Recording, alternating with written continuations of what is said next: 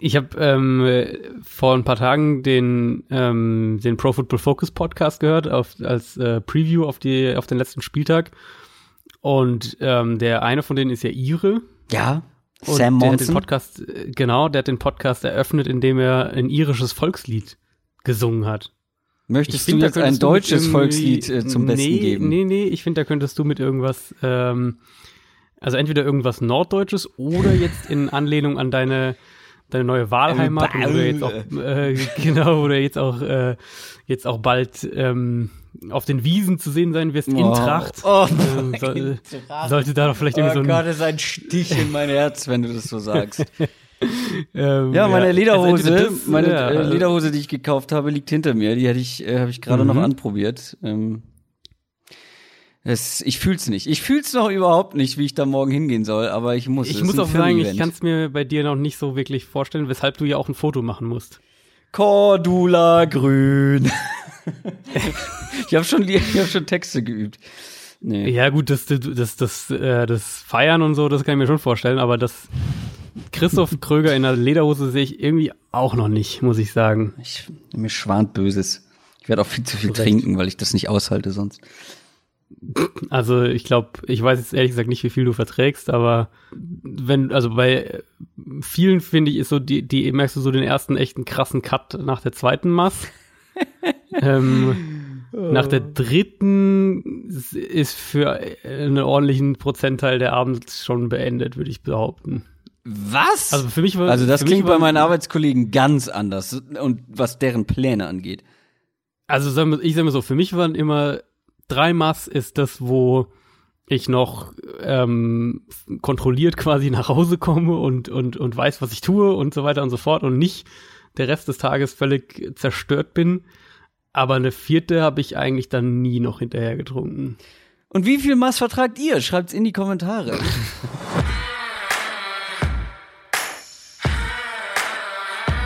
Down, Set, Talk. Der Football-Podcast mit Adrian Franke und Christoph Kröger.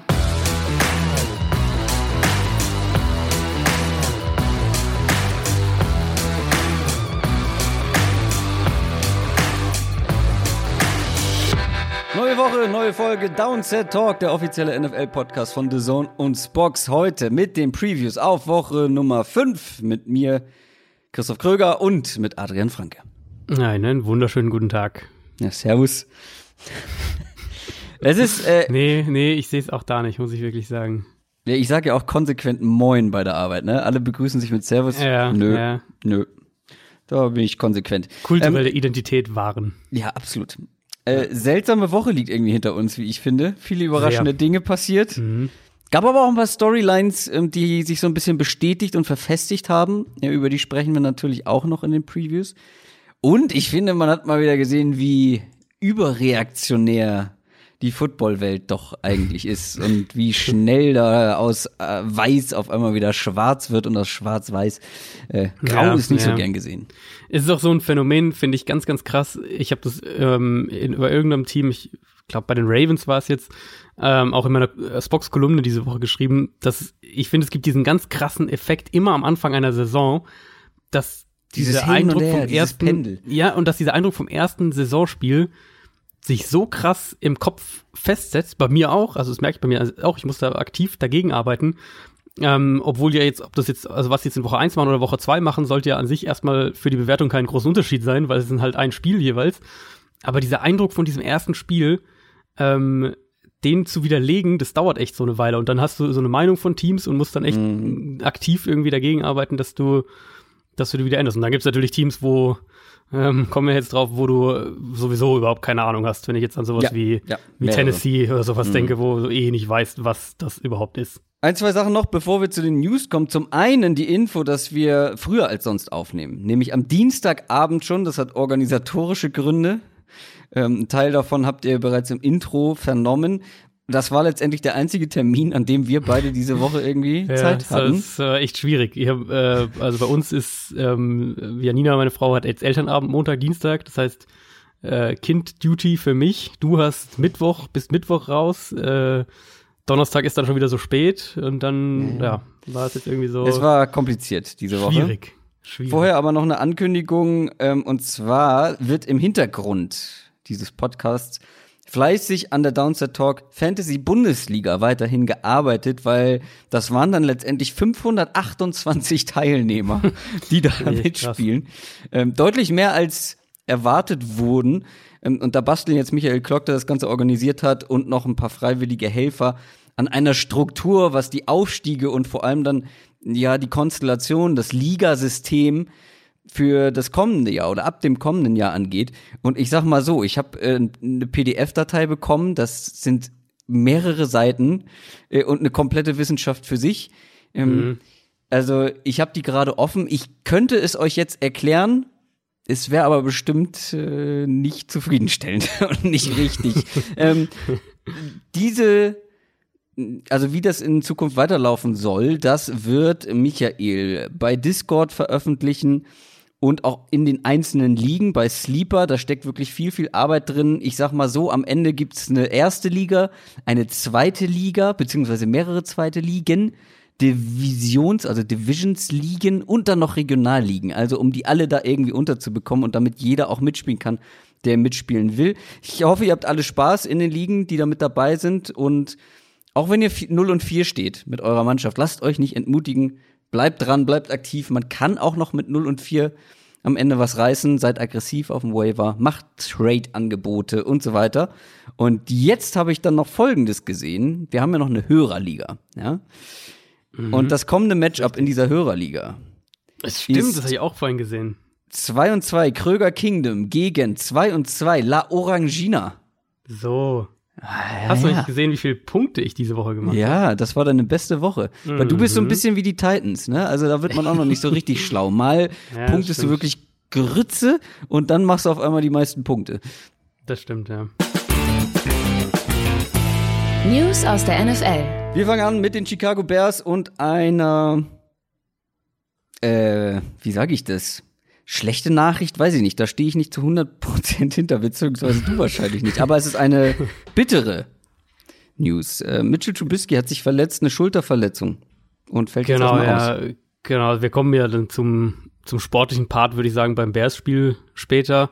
Ähm, eher so, also was den, die Verletzung angeht, ich habe jetzt vorhin euch da nochmal nachgeschaut, das ist eine ausgerenkte Schulter mit einem leichten Riss im Gelenk aber muss wohl nicht operiert werden. Das ist zumindest der Stand und laut ähm, Adam Schefter von ESPN wird er eher früher als später zurück sein. Das war das wörtliche Zitat. Das heißt, ich gehe tatsächlich davon aus, dass der in zwei bis spätestens drei Wochen wieder spielen wird. Er reist jetzt sogar mit, äh, mit dem Team nach London. Mhm. Die spielen ja das erste London-Spiel jetzt am Sonntag gegen Oakland.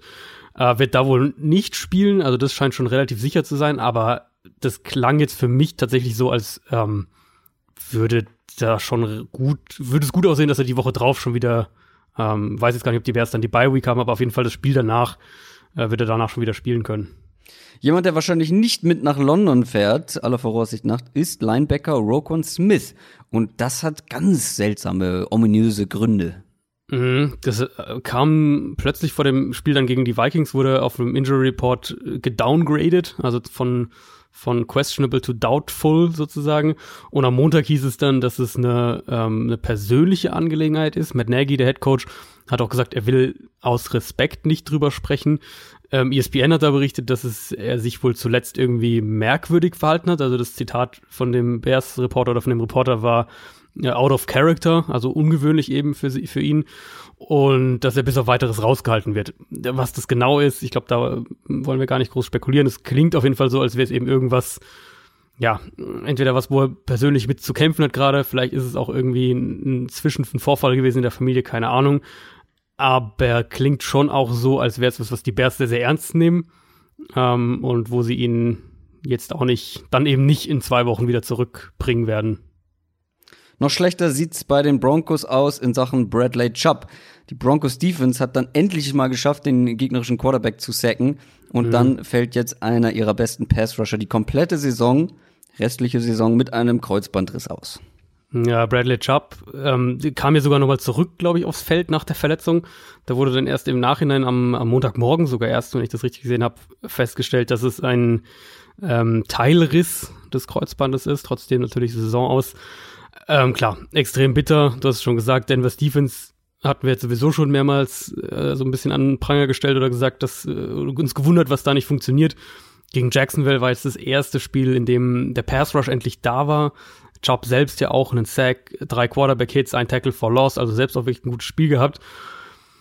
Und jetzt stehen die Broncos bei 0 und 4, äh, verlieren, würde jetzt mal sagen, wahrscheinlich ihren wichtigsten Verteidiger nach Von Miller und Chris Harris. Und man muss es, glaube ich, auch einfach sagen, wie es ist in dem Fall. Das sieht nach einem nach einem Rebuild in Denver aus, zumindest zu einem ordentlichen Teil. Äh, Gerade bei dem Chris Harris beispielsweise könnte man sich jetzt auch überlegen, ob man den doch tradet. Also ich meine, die Offense ähm, war ja echt nicht so schlecht, wie die Ergebnisse aussagen, würde ich schon behaupten. Mhm. Und bei der Defense bin ich an sich schon immer noch davon überzeugt, dass die die Kurve zu einem Stück weit auch dieses Jahr noch bekommen können, auch wenn es ohne Chubb natürlich schwieriger wird. Aber gefühlt war das ja eh so eine Patchwork-Übergangsgeschichte da mit Flacco. Und ähm, jetzt mit dem, mit der Ausgangslage jetzt geht der Blick für mich da eigentlich schon relativ klar Richtung, Richtung nächstes Jahr. Mhm. Nur bin ich auf der anderen Seite auch relativ sicher, dass John Elway das nicht so sehen wird. ja, das kann natürlich äh, die ja. andere Seite der Medaille so ungefähr sein. Vontes Perfect, Linebacker der Oakland Raiders, ist vor der Saison zu den Raiders gekommen. Man hatte den Eindruck, er hat sich, was sein Verhalten auf und neben dem Platz angeht, gebessert. Neben dem Platz kann das auch gut so sein. Auf dem Platz hat sich offensichtlich nichts geändert, weil nach einem weiteren, sehr, sehr bösen Hit wurde er jetzt für die komplette restliche Saison von der NFL gesperrt. Ja, das neben dem Platz ist hier bei ihm echt so eine, das ist irgendwie so eine fast schizophrene Geschichte, wo wirklich alle behaupten, was für ein super Typ der ist, abseits des Platzes. Ähm, da auch wirklich so dieser, dieser Anführertyp und, und auch wohl auch wirklich ein, was man als Good Guy bezeichnen würde. Aber das war jetzt halt wieder ein, ähm, ein absolut schmutziger, wirklich gefährlicher Hit gegen Jack Doyle, den, den Titan von den Colts. Und da ganz gezielt den Kopf attackiert, also den Helm attackiert. Ähm, ist dann vom Platz geflogen und wurde auch gleich dann am Montag für den Rest der Saison suspendiert. Er legt jetzt noch Einspruch dagegen ein, aber ich finde es sehr, sehr gut von der Liga so, weil das, das Spiel muss einfach sicherer werden. Das ist eines mhm. der zentralen, einer der zentralen Aspekte, der ähm, die Liga jetzt schon seit einer Weile begleitet und auch in den nächsten Jahren, glaube ich, noch wichtiger werden wird. Und dann müssen eben solche Aktionen bestraft werden und auch hart bestraft werden. Und die Spieler müssen lernen, dass die Liga da letztlich auch nicht rumeiert. Und bei Perfect ist es ja nun mal einfach die x-te Wiederholung. Das ist einfach ein auf dem Feld unfassbar schmutziger Spieler. Ähm, und die Liga hat in ihrem Statement auch wirklich ganz ausdrücklich gesagt, dass Perfect eben aufgrund seiner Vorgeschichte schon mhm. gewarnt worden war, dass mhm. weitere Vergehen in der Richtung auch wirklich drastische Strafen nach sich ziehen. Äh, sie haben das eine Extensive History of Rules Violation genannt, was ich äh, sehr, einen sehr passenden Ausdruck fand. Und sie haben eben auch zitiert, und das ist ja dann genau der Punkt, wenn, wenn, äh, wenn Spieler immer und immer wieder dagegen verstoßen gegen die Regeln, dann muss die Liga ja äh, solche Maßnahmen an irgendeinem Punkt ergreifen, weil Perfect jetzt hat ja absolut keinerlei Anzeichen gezeigt, dass er gewillt ist, seine Spielweise und, und was er auf dem Feld macht, zu verändern. Ähm, und das, das kannst du als Sieger sowieso, solltest du sowieso nicht durchgehen lassen, vor dem Hintergrund, was wir eben an Diskussionen über vor allem Kopfverletzungen haben und, und das Spiel muss sicherer werden und all diese Sachen, glaube ich, ist es der einzig richtige Weg, dann in so einem Fall auch mal wirklich drastisch durchzugreifen. Ja, gehe ich vollkommen mit. Ich würde mir halt nur wünschen, dass die Liga dann auch bei anderen Dingen, die vor allem abseits des Platzes passieren, äh, nicht ja. rumeiern ja. würde in Sachen das Wäre, das wäre sehr wünschenswert. Ähm, ich glaube, im Endeffekt äh, wird die Liga bei sowas äh, tendenziell immer eher noch ein Auge zudrücken, weil wir ja selbst den Effekt dann jedes Mal wieder erleben, dass äh, der Spieler kommt dann irgendwann wieder zurück und so gefühlt ist das Allermeiste in der breiten Öffentlichkeit das Allermeiste vergessen ähm, die Hits gegen den Kopf und die schweren Verletzungen und die Verletzungen mit, mit Folgeschäden, die kann sich die Liga halt nicht leisten. Gucken wir auf Woche Nummer 5. NFL Preview. Und haben diese Woche wieder ein Thursday Night Game mit dabei, mit in den Previews drin. Und das sind die LA Rams, die in Seattle spielen gegen die Seahawks. Hi, ja, hier kommen wir schon zu zwei Teams. Ähm, bei den Rams, ich habe ja bisher immer gesagt, es ist ein gutes Springpferd. Ja, ähm, irgendwie reicht's am Ende für einen Sieg, aber man Ja. muss, glaube ich, jetzt letztendlich sagen, diese Offense funktioniert einfach noch nicht so, wie sie es zum Beispiel letztes Jahr getan hat. das liegt an Jared Goff, das liegt aber auch an der Offensive Line, die wirklich jetzt auch im letzten Spiel wieder nicht gut gespielt hat.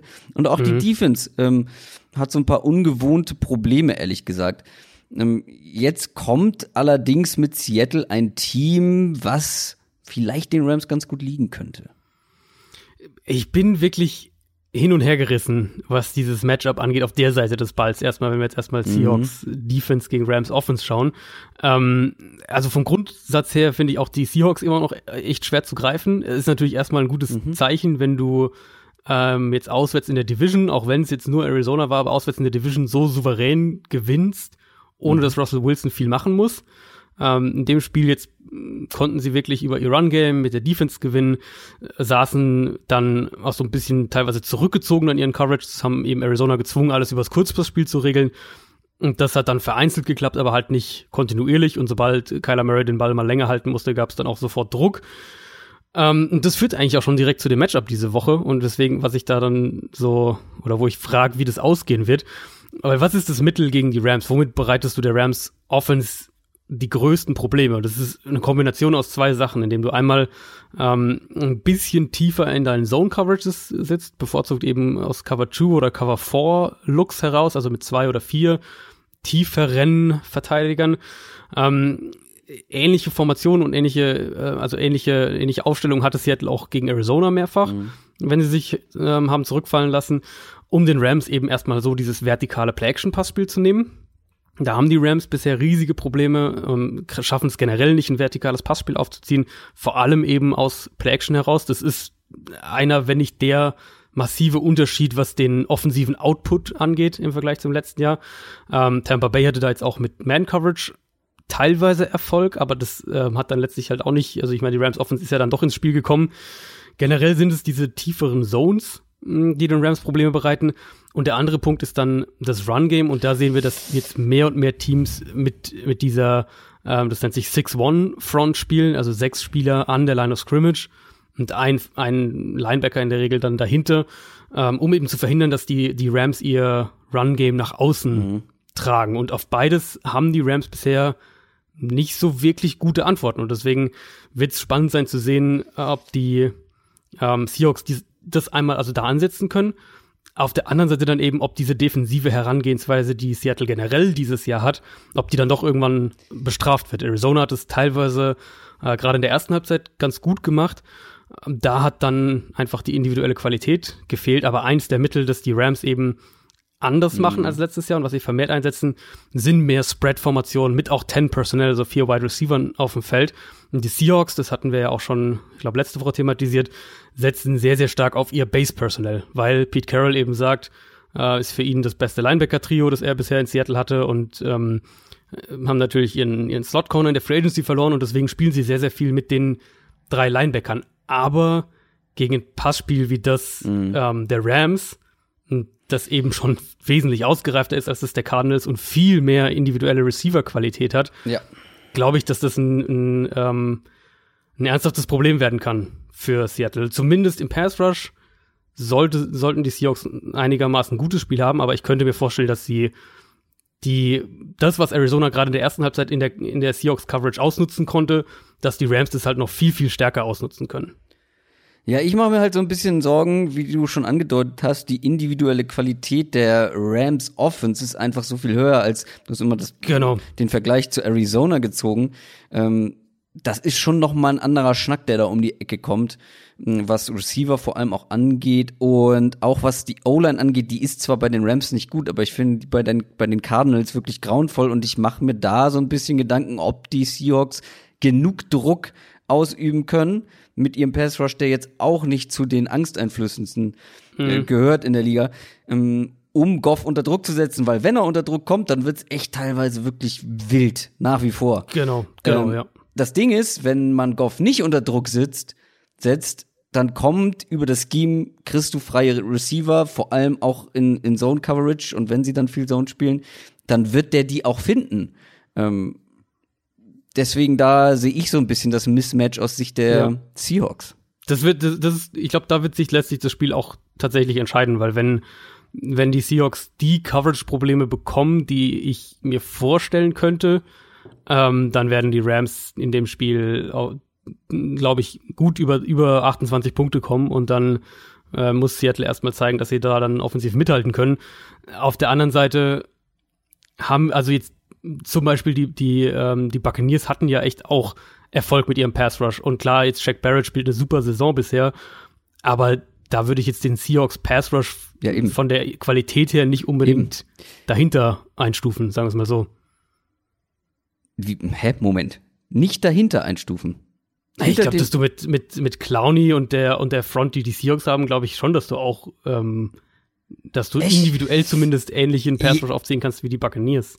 Ich finde auf dem Papier schon. Ich finde nur, ich habe es bislang jetzt noch nicht so stark gesehen. Ähm, Ja, das stimmt auch. Also das stimmt. Bisher war der der der Buccaneers Pass Rush tatsächlich gefährlicher, wenn man so will. Ähm, aber es spielen natürlich auch ganz anders die Buccaneers. Also eben wir die mit spielen viel, ja viel Blitzing, mehr ja klar. genau Blitzing, mehr Man Coverage und so weiter. Und ich glaube, wenn wenn ähm, wenn die Seahawks es schaffen mit mit Clowney, mit äh, mit Ansah, mit einem Puna Ford beispielsweise auch, wenn sie es da schaffen oder da sollten sie es eigentlich schaffen gegen die O-Line der Rams, so wie die bisher spielt, auch individuell Druck zu erzeugen. Da das ja noch kein tiefer analysiertes Spiel von uns ist, kommen wir mal zur anderen Seite des Balls. Ähm, auch die Rams Defense hatte so ihre Probleme, wenn Ja. man das mal so Ja. sagen kann. Also, wie viele Punkte haben die Bucks gemacht? 54 am Ende? Ich glaube, ja, gut, da war auch ein Defensiv-Score noch dabei. Mhm. ja, stimmt, das stimmt. Es waren nicht alle von der Offense, aber trotzdem, das ist man den, von den Rams jetzt auch nicht so gewohnt.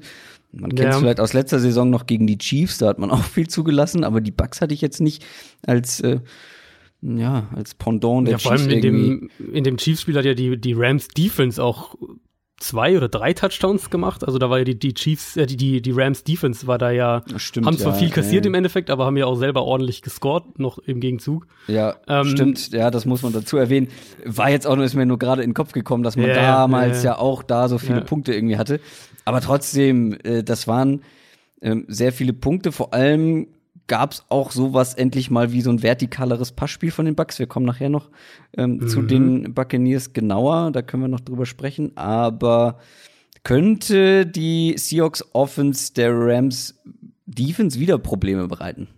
Das hängt letztlich davon ab, was die Seahawks machen. Gefühlt sagen wir das jedes Mal bei, äh, bei der Seahawks Offense, wenn sie eben wieder versuchen, um jeden Preis das Run-Game aufzuziehen, dann werden sie das Spiel verlieren, glaube ich. Das hat jetzt gegen Arizona geklappt, Mhm. auch weil es eben der Spielverlauf mit einer sehr frühen Führung hergegeben hat. Und weil Aber wenn du- die Cardinals nichts tackeln können und dann Genau, wie Carson, äh, Chris Ganz Carson genau. da genau der richtige Running Back ist Ja, für der solche ja die Woche davor auch wirklich ein furchtbares Spiel eigentlich hatte.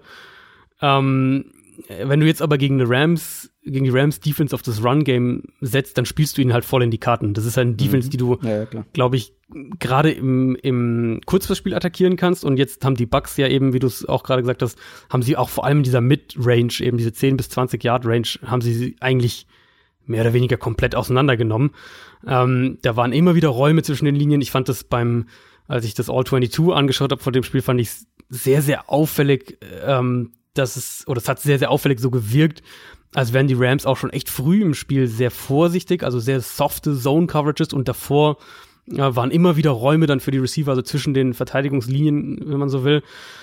Ähm, vor allem das Kurzpassspiel haben wir jetzt von Seattle auch bei Early Down ja in mehreren Spielen dieses Jahr gesehen, also dass sie da mh, Russell Wilson auch schnelle Passoptionen geben. Und dass Seattle vertikal attackieren kann, das wissen wir ja an sich sowieso. Jetzt müssen sie eben nur auch mal daran festhalten und nicht bei der ersten Gelegenheit wieder voll aufs Run-Game umsatteln. Und, und ähm, erfahrungsgemäß war es bei den Seahawks bisher dieses Jahr so, dass sie eben nur dieses, äh, dieses Passspiel aufgezogen haben, wenn sie es halt mussten. Also wenn die gegnerische Offense gepunktet hat. Und deswegen ist es durchaus möglich, dass wir das am Donnerstagabend sehen, wenn die, ähm, wenn die Seahawks Defense wirklich so Probleme bekommt. Ich habe noch gar nicht erwähnt, wie die Konstellation bei den beiden Teams ist. Beide ähm, sind ja 3 und 1 aktuell. Ist ein Division-Duell, also Mhm. Ein ganz wichtiges Spiel für beide Teams, Ja. weil auch die 49ers, zu denen wir auch noch später natürlich kommen, aktuell gut im Rennen sind mit 3 und 0 nach ihrer Bye Week. Mhm. Ähm, da muss man auf jeden Fall jeden Division-Sieg mitnehmen. Tipp? Ich, ich finde ich echt Ja, du hast diesmal jetzt noch Normalerweise- deine Box-Tipps nicht abgegeben, ne? Ist noch zu früh in der Woche. ja, stimmt, ja, habe ich auch tatsächlich noch nicht gemacht. Ähm, also normalerweise bin ich ja meistens auf der Seite äh, Thursday Night Game, wenn ich unsicher bin, aufs, einfach aufs Heimteam zu tippen. Ja, das hat dir letzten Spieltag wahrscheinlich wenig Genau. Punkte gebracht. Was wir letzte Wir haben Woche sehr viele hat. Auswärtsteam gewonnen, äh, Auswärtsteams gewonnen. Ähm, aber ich tendiere so, schon so ein bisschen zu den Rams, will, würde aber auch ganz klar sagen, dass die, dass die Seahawks halt immer, und das macht sie ja so unberechenbar, immer in der Lage sind, so ein Spiel halt zu gewinnen, wenn sie eben offensiv, gerade offensiv den richtigen Ansatz finden. Rein von den Matchups her, finde ich, ist es ein Spiel, was für die Rams spricht. Und ich könnte mir gut vorstellen, dass das auch jetzt mal so das erste Spiel wird, mh, wo wir diese Probleme, die glaube ich immer noch da sind, die aber bisher einfach auch aufgrund der Gegner nicht so zum Vorschein kamen, aber diese Probleme in der Seahawks Secondary entblößt werden oder mehr entblößt werden. Deswegen, wenn du mich jetzt spontan fragst, würde ich tendieren, auf die Rams zu tippen. Ja, ich bin auch ganz leicht bei den Rams, weil auch da stimme ich dir zu, die Seahawks sind für mich noch nicht wirklich berechenbar. Da, also ich weiß nicht, was wir Ja. von denen bekommen. Ja. Sie wurden halt defensiv quasi noch nicht ernsthaft getestet. Also was war? Das waren die Bengals, Arizona, die, die Saints mit Bridgewater und Ja, viertes Spiel, ja. weiß ich gerade schon Das ist eine ganz mehr. andere Offense, die da zumindest Genau. In der Theorie kommt. Die Offense selber muss dann aber auch besser funktionieren als zum Beispiel. Steelers war die andere mit Mason Rudolph dann, ja. Kommen wir jetzt zu den Deep Dive Spielen, zu den Spielen, die wir ein bisschen genauer unter die Lupe nehmen. Da fangen wir an mit einem späten Sonntagsspiel. Ist auch wieder das Sunday Night Game, oder? Ja. Mm, ja, ist es. Die Indianapolis Colts gegen die Kansas City Chiefs. Die Chiefs das erste Mal in dieser Saison mit etwas Mühe. Sagen wir es so. Aber trotzdem sind sie 4 und 0. Die Colts haben richtig enttäuscht gegen die Oakland Raiders, stehen jetzt 2 und 2. Und ich hatte so eine Erkenntnis für mich.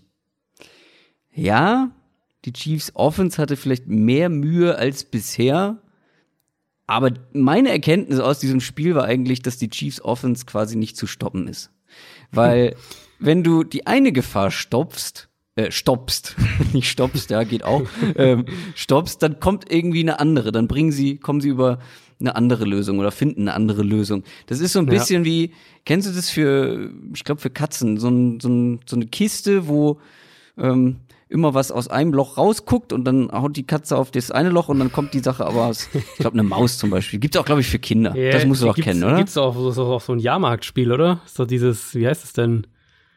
Weiß Weiß ich es auch nicht. Aber es Ich glaube, das, das ist auch so ein Jahrmarktspiel. Gibt's bestimmt auch oder Wiesen auch. Aber so, um sich das bildlich vorzustellen, du hast irgendwie, du findest eine gute Antwort und das haben die Lions ja gemacht. Sie haben ja wirklich ein gutes Spiel defensiv abgeliefert. Zum Beispiel, dass sie mit wenig Leuten Druck erzeugt haben. Äh, wenige Leute Mhm. mit wenigen Leuten gerusht haben. Und sie haben es zum Beispiel auch irgendwie geschafft, dass Mahomes keinen seiner fünf tiefen Pässe anbringt. Und das in einem Dome. Ähm, dass er zum Beispiel nur zwei Pässe unter Druck überhaupt angebracht hat. Und trotzdem hat diese Offense fast 30 Punkte gemacht. Ja. Weißt du, dann läuft Mahomes mal mehr und das auch sehr, sehr effizient. Oder Travis Kelsey packt irgendwelche Plays aus, die er irgendwie in der American Flag Football League gesehen hat. Also so Shuffle-Pässe. Das Ähm, war ja der, der Hook and Ladder. Das war wirklich, Ja. äh, sieht man sehr, sehr selten in der NFL. Ja. Äh, Weil es auch meistens nicht klappt, muss man dazu sagen. Ich und erinnere mich da unfassbar an eine, riskant ist. Genau, unfassbar riskant. ist. Ich erinnere mich da an eine Szene von, ich glaube, es war noch Brandon Marshall bei den Jets, wenn ich das richtig im Kopf habe, wo er das auch versucht hat und äh, der halt dann der Ball entweder bei auf dem Boden gelandet ist oder direkt beim Gegner und auf jeden Fall ein Turnover dann dabei herumgekommen ist. Das Problem halt, ich sehe bei den Coles aktuell defensiv nicht viel, was dafür spricht, dass sie überhaupt eine Gefahr stoppen können. Weil das ist ja auch eine ganz andere Defense als zum Beispiel die der Lions. Und ich sehe da auch hier wieder ein großes Problem für die Colts, ähm, zumindest in der Defensive. Ja, habe ich mir ähnlich notiert. Also ich sehe es auch so, die Lions haben den Chiefs äh, zwar schwerer gemacht, aber wir reden halt unterm Strich dann immer noch von über 400 Yards und drei Offense-Touchdowns und vier langen Scoring-Drives für die, für die Chiefs Offense. Ähm, natürlich in dem Spiel, was man auch erwähnen muss, gab es eine, eine ordentliche Portion Zufall mit diesen ganzen Fumbles da in der zweiten Halbzeit. ja, aber, aber auf beiden ähm, Seiten. Genau, auch auf beiden Seiten. Also das hat ähm, ändert ja nichts dran, was was äh, was, oder nichts so, dass man die Frage stellen kann, was haben die Lions denn gut gemacht? Und sie haben sehr, sehr gute Man-Coverage gespielt. Sie kamen eben, auch wie du es gesagt hast, konstant ähm, zu Mahomes durch. Sie haben es in der Red Zone, fand ich, mit einer sehr guten Mischung aus ähm, Aggressivität in der Man-Coverage und Absicherung durch freie Underneath-Verteidiger und auch dann, aus denen dann auch teilweise Quarterback-Spies wurden gespielt. Und so haben sie eben Mahomes auch dann teilweise mit drei Mann, mit vier Mann Pass-Rush mhm unter Druck setzen können. Und das ja. spielt natürlich alles zusammen. Äh, Man Coverage hat super funktioniert. Äh, abgesehen von den Matchups gegen die Titans, da hatten die Lions relativ konstant auch Probleme in dem Spiel. Dann haben sie Mahomes dadurch eben dazu gezwungen, den Ball länger zu halten. Eigentlich ja Mahomes einer der Quarterbacks, der mit den schnellsten Release in der NFL hat, was sich natürlich gerade über die Playdesigns erklären lässt. Die Lions mit ihrer Coverage haben ihn wirklich dazu gezwungen, den Ball im Schnitt fast eine Dreiviertelsekunde länger zu halten, als es über die ersten drei Spiele bei ihm der Fall war. Und das ist, also das ist ein enormer Wert. Ähm, und dadurch hat dann eben auch dieser drei und, und vier Man Pass Rush funktioniert. Äh, genau, mein erster Gedanke ist dann auch immer, wenn ich so ein Spiel dann analysiert habe und auf die nächste Woche schaue, kann der kommende Gegner das irgendwie reproduzieren? Genau, und darauf, genau darauf wollte ich gerade hinaus ja. äh, oder mhm. anspielen, weil du hast ja auch gesagt, gute Man-Coverage bei den Lions. Jetzt die Colts hatten gegen die Raiders schon in der Secondary ja. Probleme und waren da anfällig. Das ist natürlich tödlich für das Matchup. Ja, also sie haben schon mal nicht die Coverage Power, sage ich jetzt mal, um das so zu spielen wie ähm, Detroit, was ja bei den Lions wirklich beeindruckend war, weil der Nummer 1 Corner ja auch noch gefehlt hat, Darius Slay. Stimmt, ja. Ähm, also umso, umso beeindruckender. Wer weiß, wie das sonst vielleicht ausgegangen wäre. Und Indianapolis spielt ja vom Grundsatz her auch ein ganz anderes Scheme. Also viel mehr Zone, viel, mhm. viel Cover 2, Cover 4 Sachen, ähm, während die, die Lions ja aus dieser, diesem Patriots-Scheme kommen, was ja so die, die Man-Cover-lastigsten Schemes in der NFL sind, die wir aktuell haben. Dazu haben die Colts auch nicht den Pass-Rush und dann stößt man eben schnell an Grenzen. Ähm, also Indianapolis wird es anders angehen müssen. Vielleicht mehr mit Zone-Blitzes arbeiten. Das haben sie ja teilweise letztes Jahr im Laufe der Saison auch mehr und mehr eingebaut und auch gut gemacht. Gegen die Raiders war jetzt genau das, was wir vorher, was wir vorher auch prognostiziert hatten, waren die Tight Ends wirklich ein Problem und das war, wie gesagt, eben auch für die Lions ein Problem gegen die Chiefs. Ähm, Kansas City hatte da auch mit zwei Tight Ends auf dem Feld wieder Erfolg und da wäre es dann extrem wichtig für die Colts, dass zum Beispiel ein Darius Leonard zurückkommt, aber ich befürchte schon auf der Seite des Balls eben aus Colts Sicht, dass es wieder eher so ein Chiefs-Spiel wird, wie wir es inzwischen schon fast gewohnt sind, dass Mahomes eben den Ball relativ schnell loswerden kann, dass der Pass Rush dadurch auch noch mehr neutralisiert wird und dass die Colts in Man Coverage letztlich nicht die Qualität haben, um das konstant zu spielen und die Chiefs gegen die Zone Coverage über ihr Scheme, über ihre Play Designs mhm. dann auch Lücken öffnen werden. Und vor allem, wenn du die Titans ansprichst, Travis Kelsey beweist mir das Gegenteil, aber ich glaube, Travis Kelsey hat die konstanteste Rolle in einem NFL-Team aktuell die hm. zuverlässigste ja. Rolle. Ähm, ich habe da, ja, habe ich dir gestern Zach Ertz wäre so der der direkteste Konkurrent auch auf der Position, äh, wenn wir von nicht Quarterbacks reden, aber ist schon ich, weit vorne mit dabei, ja. Ich habe dir gestern schon, weil es mich, weil es meinen inneren Monk so unglaublich doll befriedigt hat, geschickt. Der hat jetzt, Travis Kelsey hat jetzt jedes Spiel genau acht Targets bekommen. Das macht mich schon mal sehr glücklich. Ähm, ich könnte mir vorstellen, dass deine, dass dein Monk, ähm, dass er in dem Spiel drüber geht, über die acht. Ja, ich befürchte auch. Ähm, seit den, in den letzten drei Wochen hat er davon auch sieben Pässe gefangen. Ähm, und seine Total Yards bewegen sich zwischen 85 und 107 Yards. Also das mhm. ist auch nicht viel Spielraum. Er ist wirklich sehr konstant und ja, gegen die Colts, wenn das wirklich ein Matchup ist, was die Colts nicht ja. verteidigen können, dann werden die das deutlich intensiver noch ausnutzen.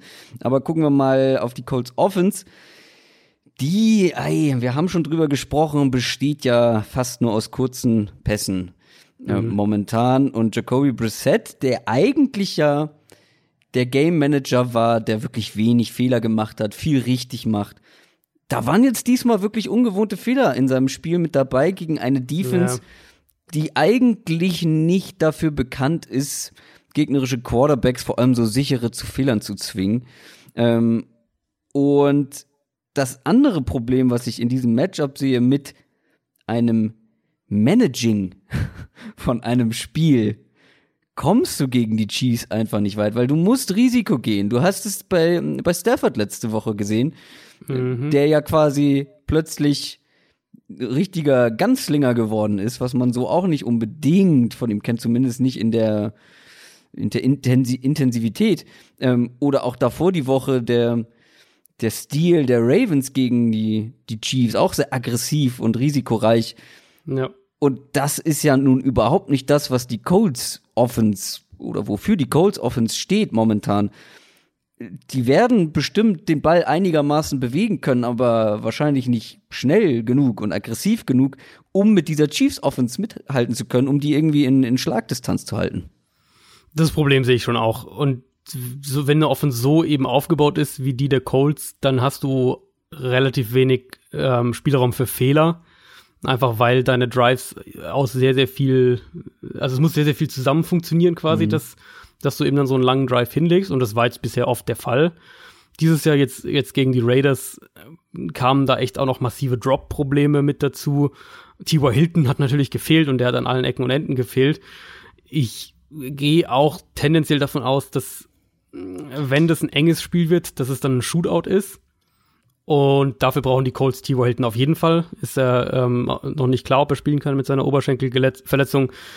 Ohne Hilton ist die Offense sehr, trotz ähm, guter Designs, trotz guter Offensive Line, trotz einem Brissett, der ja gut spielt, aber halt nicht viel mehr, ähm, ist die Offense nicht gefährlich genug, nicht explosiv genug. Die brauchen ganz, ganz klar, äh, ganz, ganz klar T.Y. Hilton. Und das, auf der anderen Seite, es war jetzt eben auch das Spiel jetzt gegen die Raiders, ähm, so eine Art Spiel, die Jacoby Brissett dann halt auch haben wird und eben genau der Faktor, den wir auch in Frage gestellt hätten, äh, ob sie, ob sie eben in so einem Spiel dann auch mal äh, aus ihrer Haut raus können, wenn man so will.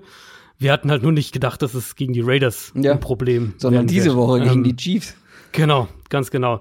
Die Colts haben eben wirklich das Problem, wenn sie in so ein Loch kommen, wenn sie mal deutlich zurückliegen, dann wird's schwer für sie wieder zurück ins Spiel zu kommen, weil dann genau, muss die Defense ich, ja. sehr, sehr viel leisten, genau. Ähm, eigentlich gegen die Raiders war der Weg ja dafür da, auch in der zweiten Halbzeit. Die Raiders haben ja da echt auch noch mal relativ kräftig nachgeholfen mit Strafen und so weiter. Teilweise haben die Colts dann auch länger am Run-Game festgehalten, als mir lieb wäre, aber ähm, ganz konkret jetzt für das Spiel gegen Kansas City, die Colts sollten offensiv eigentlich einen klaren Vorteil an der Line of Scrimmage haben. Und in dem Spiel auch relativ gut das mhm. Run-Game aufziehen können. Ähm, aber das führt dann zu dem Punkt zurück, den wir eben letzte Woche auch hatten, den du eben gerade auch schon angerissen hast. Gegen die Chiefs geht es nicht darum, äh, möglichst lange Possessions zu haben oder möglichst, äh, also den Ball zu kontrollieren, sondern es geht darum, aus den Possessions möglichst viel zu machen. Und ich glaube, ich glaube, wie gesagt, nicht, dass mhm dass Indianapolis die Defense hat, um die Chiefs ja, auf unter 28 Punkte zu halten. So, und ich glaube schon, dass du, dass du eine Führung gegen die Chiefs, also dass du schon den auch irgendwie anders den Zahn rauben könntest. Sagt man das so? Weiß ich den nicht. Den Zahn ziehen. Zahn ziehen. Äh, irgendwas war komisch. Ich und Sprichwörter. Naja. Ja, ja, ich glaube also, nicht, dass das geht, ehrlicherweise. Na, das Ding ist, du bräuchtest dann wirklich eine Defense, die die Chiefs Offense einigermaßen kontrollieren kann. Ja. Wenn du dann effizient deine langen Drives zu Ende bringst, ja. was ja gegen die Chiefs Defense durchaus denkbar ist, in der Theorie, und mhm. wenn du dann eine extrem starke Defense hast, ähm, dann könnte das vielleicht was werden, aber das sehe ich halt beides bei den Colts nee. nicht. Also die Colts sind ja, für mich das denkbar schlechteste Matchup. Ah, irgendwo schon, ja. Ich sehe tatsächlich auch im Moment fast nur ein Team, dem ich das zutraue, ja, und das sind Patriots. halt die Patriots. Ja. Und ich habe auch gerade. Witzigerweise ist es ja tatsächlich so, letztes Jahr hat, hat äh, also diese ganzen Rams-Offense-Probleme, die fingen ja an nach dem Lions-Spiel. Matt Patricia hat ja so diesen ersten, diese erste Blaupause quasi, wie man ähm, das Play-Action-Passspiel und das vertikale Passspiel von, von den Rams verteidigt geliefert, mhm. auf die dann zu einem Teil auch Bill Belichick im Super Bowl zurückgegriffen hat. Und ähm, vielleicht hat jetzt, hat jetzt Matt Patricia so einen ersten ähm, Hinweis eben drauf gegeben, wieder, wie du dieser Chiefs Offense Probleme bereitest. Und an sich ist es ja, wäre es ja genau der Ansatz auch für die, für die Patriots Defense, die ja mehr oder weniger ähnlich strukturiert ist wie die Lions Defense, nur halt viel, viel besser besetzt. Das war eben, als ich so eine längere Pause gemacht habe, habe ich nämlich genau darüber nachgedacht. Die Patriots sind eigentlich genau das richtige Team. Ja. ja. Ähm, ich rede gerade über etwas und die Patriots wären das perfekte Match. Und dann habe ich überlegt, spielen die noch in der Regular Season gegeneinander? Und das tun sie auch, wie ich gerade gesehen mhm. habe. Relativ. so wie die Saison im Moment läuft, auch in den Playoffs nochmal. Das könnte, könnte gut sein. Schauen wir mal. Aber da äh, in den Playoffs sind natürlich dann auch noch ein paar andere Faktoren, die da irgendwie eine Rolle spielen. Aber ich glaube, dass die Chiefs hier auf jeden Fall ihren fünften Sieg in Woche 5 ja, zumindest ein Faktor, wenn man noch irgendwie was Positives für die Colts mitnehmen will. Ich glaube ich glaub schon auch, dass sie zu langen Drives in dem Spiel in der Lage sind. Sie müssen sie halt auch dann abschließen. Ähm, und da ist auf jeden Fall ja. Frank Reich der richtige Coach dafür, weil der wird nicht den Fehler machen, den ja Matt Patricia gemacht hat und da irgendwie innerhalb von der 5-Yard-Line oder was auch immer ein Field Goal kicken, weil hm, ähm, genau so gewinnst du halt nicht gegen Kansas City. Deswegen glaube ich, dass also die Colts werden jetzt nicht völlig untergehen in dem nee. Spiel, das glaube ich nicht. Ich glaube schon, dass die offensiv auch punkten werden. Ich denke halt nicht, dass es im Endeffekt reicht. Ja, das ist vielleicht ein bisschen untergegangen bei mir, das habe ich so nebenbei gesagt. Ich glaube schon, dass sie punkten werden ähm, und auch gut ja. den Ball bewegen werden. Genau. Ähm, ja. Das ist das, was ich meinte, weil das kannst du gegen diese Defense machen, das kannst genau. du vor allem auch gegen die Secondary machen. Ich glaube halt eben auch nicht, dass sie die Offense in Schlagdistanz halten können und genug eigene Firepower dann mitbringen, um das irgendwie spannend zu halten, zumindest über lange Strecken. Aber wir lassen uns natürlich sehr gerne überraschen. Ähm, ist ja schon das ein oder andere Mal vorgekommen diese Saison. Und damit kommen wir zum zweiten Spiel, wo wir uns ein bisschen mehr drum kümmern wollen. Die Cleveland Browns spielen gegen die San Francisco 49ers. Das ist das Monday Night Game. Wir kommen also vom Sunday zum Monday Night Game. Das sind zwei Division Leader, die wir hier aktuell haben. Die Browns mhm. führen nämlich die Division an, ihre Division mit 2 und 2 durch den Sieg gegen die Ravens. Und die 49ers sind, wie ich vorhin schon angedeutet habe, 3 und 0. Damit sind sie Division Leader, auch wenn sie ein Spiel weniger haben, aber sind aktuell halt noch ohne Niederlage.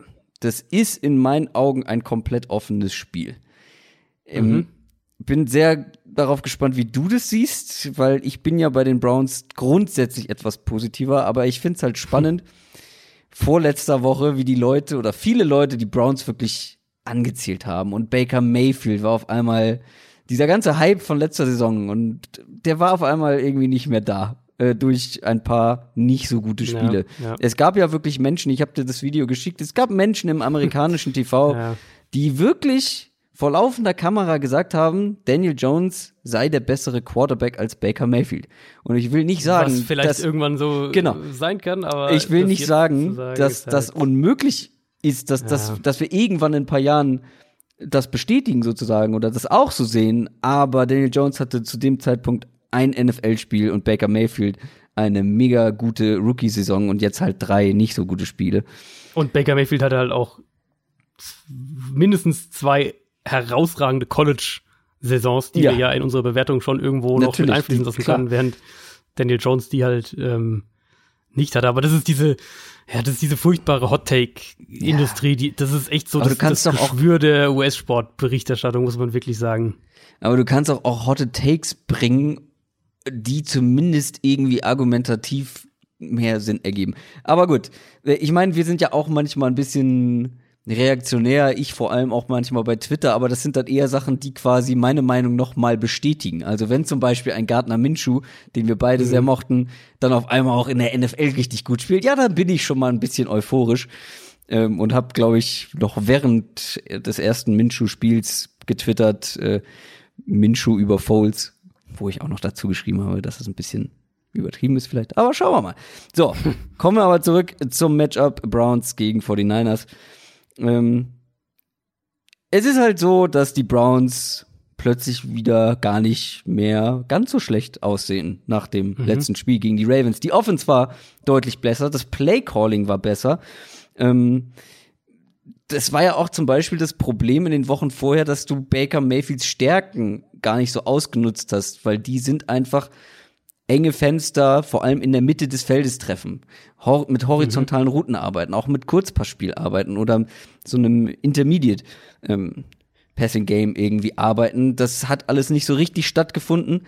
Ähm, das war jetzt wiederum anders oder besser zumindest. Die Offensive Line, die durchaus Probleme hatte, die ersten drei Wochen war ein bisschen besser.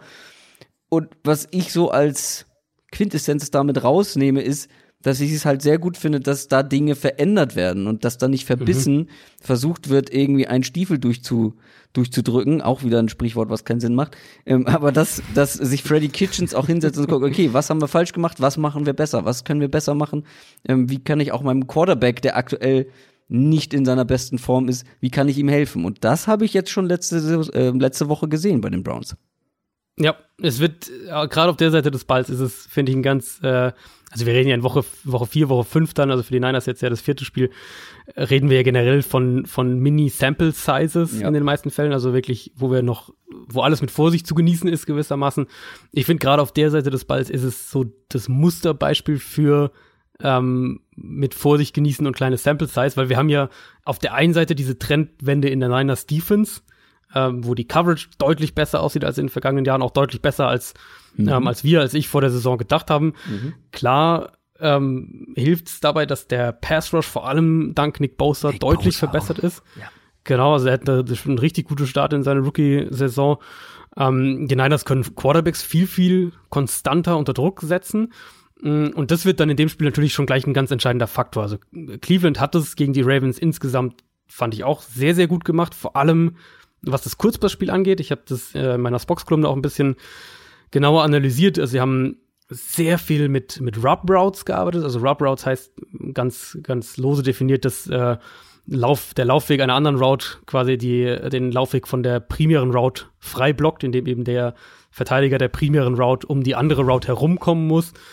Ähm, viele Underneath-Route-Kombinationen aus Bunch, aus Stack-Formations, also wenn Receiver eng beieinander stehen vor dem Snap. Und dadurch eben Baker auch wirklich schnelle Passoptionen, klare Reads gegeben, ist den Ball viel, viel schneller losgeworden als in den vergangenen Wochen, was natürlich der Offensive Line dann auch wieder hilft. Und das hat in der Summe funktioniert. Ähm, Mayfield hat besser aus der Pocket herausgespielt. Wie gesagt, wurde den Ball deutlich schneller los, hatte nicht mehr dieses, dass er eine saubere Pocket verlässt. Diese Problematik war deutlich geringer, kam immer noch ein, zwei Mal vor, aber war wesentlich geringer. Jetzt könnte ich mir vorstellen, dass es in diesem Spiel zumindest schwieriger wird, weil einerseits haben die 49ers die, ähm, die größere individuelle Qualität im Pass Rush, wenn wir es jetzt mit den Ravens im Moment vergleichen. Die Ravens sind ja primär ein Scheme-Pass-Rushing-Team. Dazu kommt, dass San Francisco bisher auch in Underneath Coverage, also was, wo man das Kurzpassspiel dann eben auch stören kann, ähm, sehr gut funktioniert haben, die Defense, ähm, auch die Linebacker gut in Coverage bisher aussehen. Und für mich war das eben zwar ein klarer Schritt in die richtige Richtung, was die Browns Offense angeht, aber natürlich auch nicht mehr, weil wir reden halt wirklich von einem Spiel und, und gegen eine Ravens Defense, zu der kommen wir später noch, die wieder echt Probleme gezeigt hat. Mhm. Ähm, das könnte jetzt ein, ein, Spiel werden, wo die, die Pass Protection Probleme in Clevelands Offensive Line und, und damit zusammenhängend dann Mayfields inkonstantes Pocket-Verhalten wieder ein größeres Thema wird. Auf der anderen Seite fand ich das aus Browns Sicht definitiv so ermutigend, dass ich auch überhaupt nicht mit, mit, mit, also ohne jegliche Bauchschmerzen sagen würde, hm, das kann auch ein Spiel sein, wo die Browns darauf aufbauen und ähm, so diese, dieser Kurzpass-Rhythmus noch besser oder noch weiterentwickelt wird und, und sie da so ein bisschen ihren offensiven Groove finden. Es wird auf jeden Fall ein ganz wichtiges Spiel, was meine Meinung zu der Browns Offense angeht, weil man hier wirklich irgendwie wir hatten jetzt diese drei Spiele, wo es offensiv nicht so gut funktioniert hat mhm, mhm. insgesamt. Dann aber das Spiel, wo wirklich viel geklappt hat, wo man viele Big Plays ähm, hatte. Und jetzt kommt halt eine Defense, die wiederum auch da, auch, auch was die Defense angeht, wie du schon gesagt hast, ähm, auch für die so ein bisschen Spiel der Wahrheit. Ähm, und ja. ich finde, das ist dann auch in Woche 5 vielleicht so ein, ja, richtungsweisendes Spiel, sowohl für die eine Seite als auch für die andere Seite in diesem Matchup. Noch ein kleiner Side-Fact zu Nick Bosa ist aktuell laut Pro Football Focus der produktivste Pass-Rusher der Liga. Und fliegt fast so ein bisschen unterm Radar, ja, habe ich den Eindruck, oder? Also ich habe es noch nicht so, ähm, also, ich, mir, also mir ist es aufgefallen, aber ich habe es jetzt noch nicht so hm, dass da die Stories geschrieben werden, was eigentlich der für einen guten Start in seine mhm. Rookie-Saison hatte. Ja. Ist tatsächlich auch bei mir so ein bisschen mit unten durchgerutscht, deswegen war ich umso überraschter, als ich den dann da oben ja. in der ja. in der Rangordnung gesehen habe. Ja, genau, so ging es mir nämlich auch. Ich habe es zuerst auch nicht gemerkt, weil jetzt ich jetzt, auch wenn ich Tape schaue, jetzt ähm, du kannst nicht immer auf jeden einzelnen ja, Spieler achten. So. Du guckst ja aufs große ähm, Ganze. Genau, und klar, hier und da schaut man dann mal auf einzelne Spieler, wenn es dann um, um die Analyse da geht, aber äh, dass der so einen so guten Start hatte, war mir auf den ersten Blick tatsächlich auch nicht, auch nicht bewusst. Dann gucken wir mal die 49ers Offense an. Die ist für mich noch nicht so richtig zu greifen. Jimmy Garoppolo war gut, hat den Ball auch gut verteilt. Da gab es viele Receiver irgendwie, die irgendwie eine Rolle hatten in der Offense. Ähm, und die Browns Defense, die hat tatsächlich auch jetzt gegen die Ravens einigermaßen bestanden und das, obwohl sie wirklich ausgedünnt sind in der, in der Secondary, der Nummer eins und Nummer zwei Cornerback haben zum zweiten Mal in Folge gefehlt. Ähm, da gibt's noch ein paar weitere Ausfälle in der in der Secondary. Was sind denn so für dich die Key Matchups jetzt, wenn du dir die 49ers Offense hm, mit der oder mit Blick auf die auf die Browns Defense anguckst?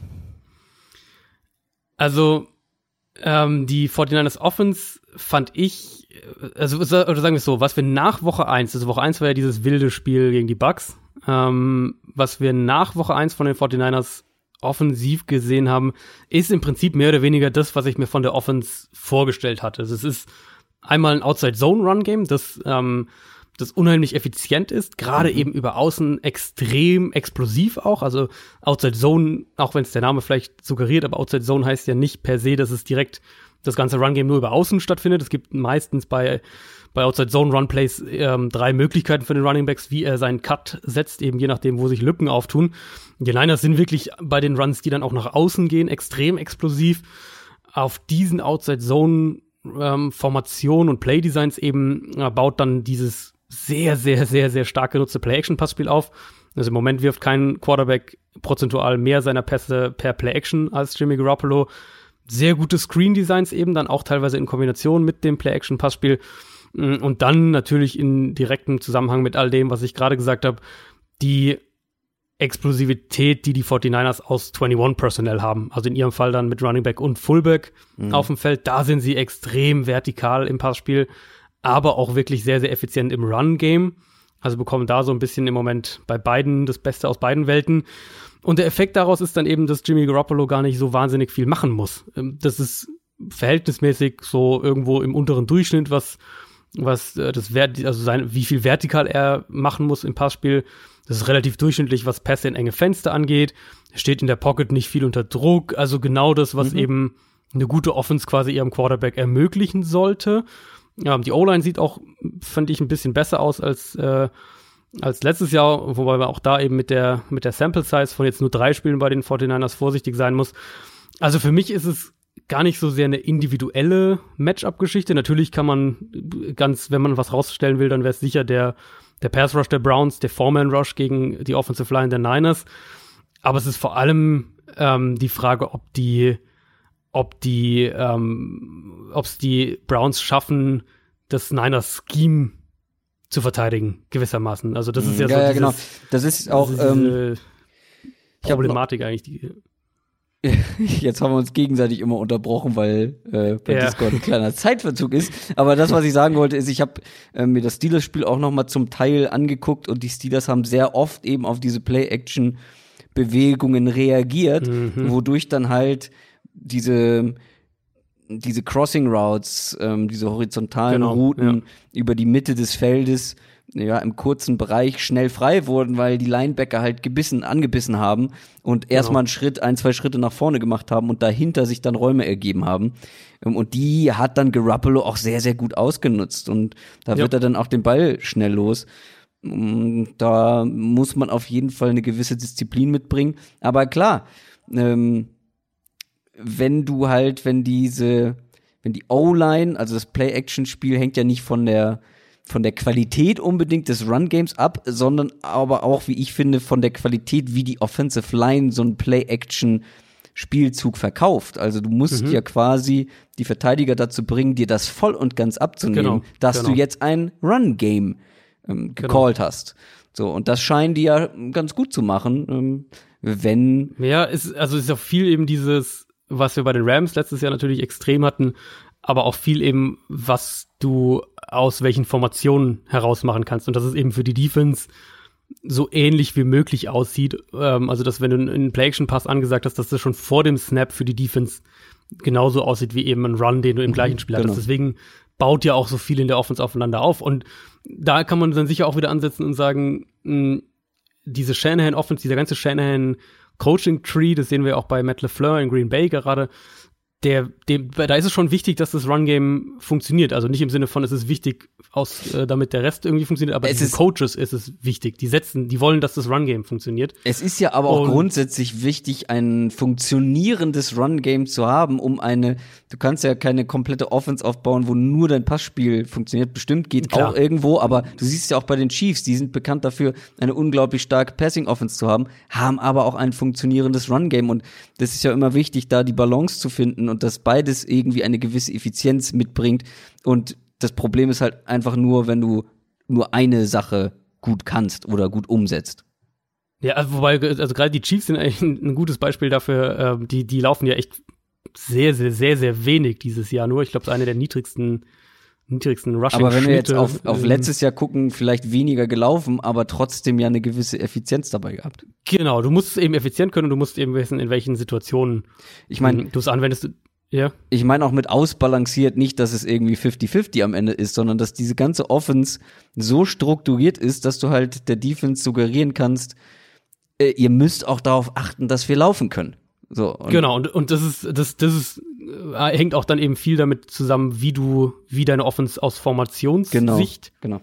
funktioniert. Und aber dann eben kommt man bei den, jetzt gerade bei den 49ers konkret wieder darauf zurück, dass es eben für Shanahan schon ein wichtiger Faktor ist, das Run-Game dass das Run-Game ja. funktioniert. Ja. Und da ist wahrscheinlich äh, so direkt der erste Hebel eben für die Browns Defense, weil wenn die Browns Front, die ja ähm, wirklich gut in die Saison kommen, ist also allen voran Miles Garrett, wenn die Browns Front mit dem Foreman Rush die Line of Scrimmage einigermaßen kontrollieren kann, dann haben wir es bei den Niners jetzt schon immer wieder gesehen, dass die offensiv Probleme bekommen, wenn das Run-Game nicht funktioniert. Also das ist eine dieser Offenses, die mehr als andere Teams, aus verschiedenen Gründen mehr als andere Teams ähm, ich will nicht sagen, darauf angewiesen ist, aber für die es wichtig ist, dass das Run-Game funktioniert. Zum Beispiel mehr als die Chiefs. Die Chiefs gewinnen auch Spiele, wenn das Run-Game nicht ja, funktioniert, weil ja. sie halt so gut sind in, in, im, im Passing-Game.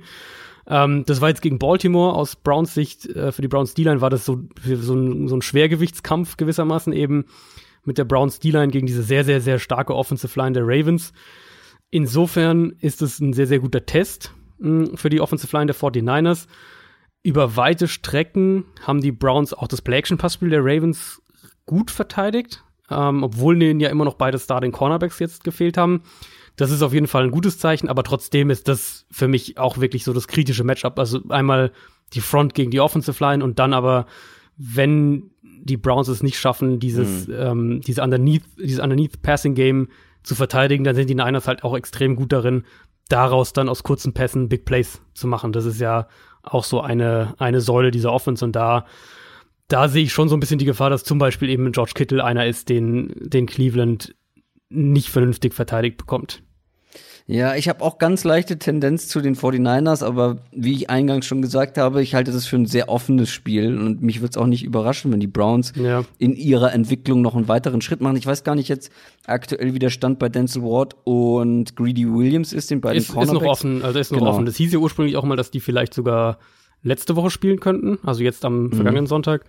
Ähm, ist noch offen, wäre natürlich sehr, sehr wichtig, mhm. klar, keine Frage, wenn zumindest einer der beiden spielen könnte, zumindest vor allem, äh, vor allem Denzel Ward spielen mhm. könnte. Auf der anderen Seite wäre jetzt ähnlich so ein bisschen wie Baltimore, mh, hm, sind die 49ers ja auch kein Team, was jetzt über dominante Wide Receiver kommt. Also es hilft natürlich, natürlich immer besser, deine Top Cornerbacks auf dem Feld zu haben. Aber das hat jetzt bei Cleveland gegen, gegen Baltimore ja auch relativ gut funktioniert, weil sie ähm, weil sie, weil die Ravens ja auch kein Team sind, was jetzt primär über drei, vier Wide Receiver Sets kommt und, und gezielt die Cornerbacks attackiert. Also ich höre bei dir raus, du bist auch bei den 49ers eher. Ja, tendenziell schon, einfach weil ich da jetzt schon über zwei Spiele zumindest das gesehen habe, was ich mir erhofft habe, mhm. und bei den Browns jetzt mehr oder weniger eigentlich nur in dem einen Spiel. Aber mhm. es ist das, was ich ganz am Anfang gesagt habe, ähm, eins dieser Musterbeispiele für mit Vorsicht zu genießen, kleine Sample Size und eben dadurch dann aber auch ein Spiel, wo wir hinterher hoffentlich ein gutes Stück schlauer sind. Wir kommen zu den restlichen Spielen und damit wieder zum Sonntag. Ein Spiel, wo man das Ganze vielleicht ein bisschen schlanker halten kann, sind die Cardinals, die gegen die Bengals spielen. Die Cardinals nach wie vor ohne Sieg. Jetzt habe ich gestern hier meine Notizen gemacht und jetzt steht hier drin Bengals auch Fragezeichen und ich kann sagen, ja, die Bengals haben auch das Monday ja. Night Game nicht gewonnen, ganz im Gegenteil. Äh, die Cardinals Offense, das ist so ein Thema. Ähm, ich lese bei Twitter immer wieder raus, dass du so gar nicht begeistert bist.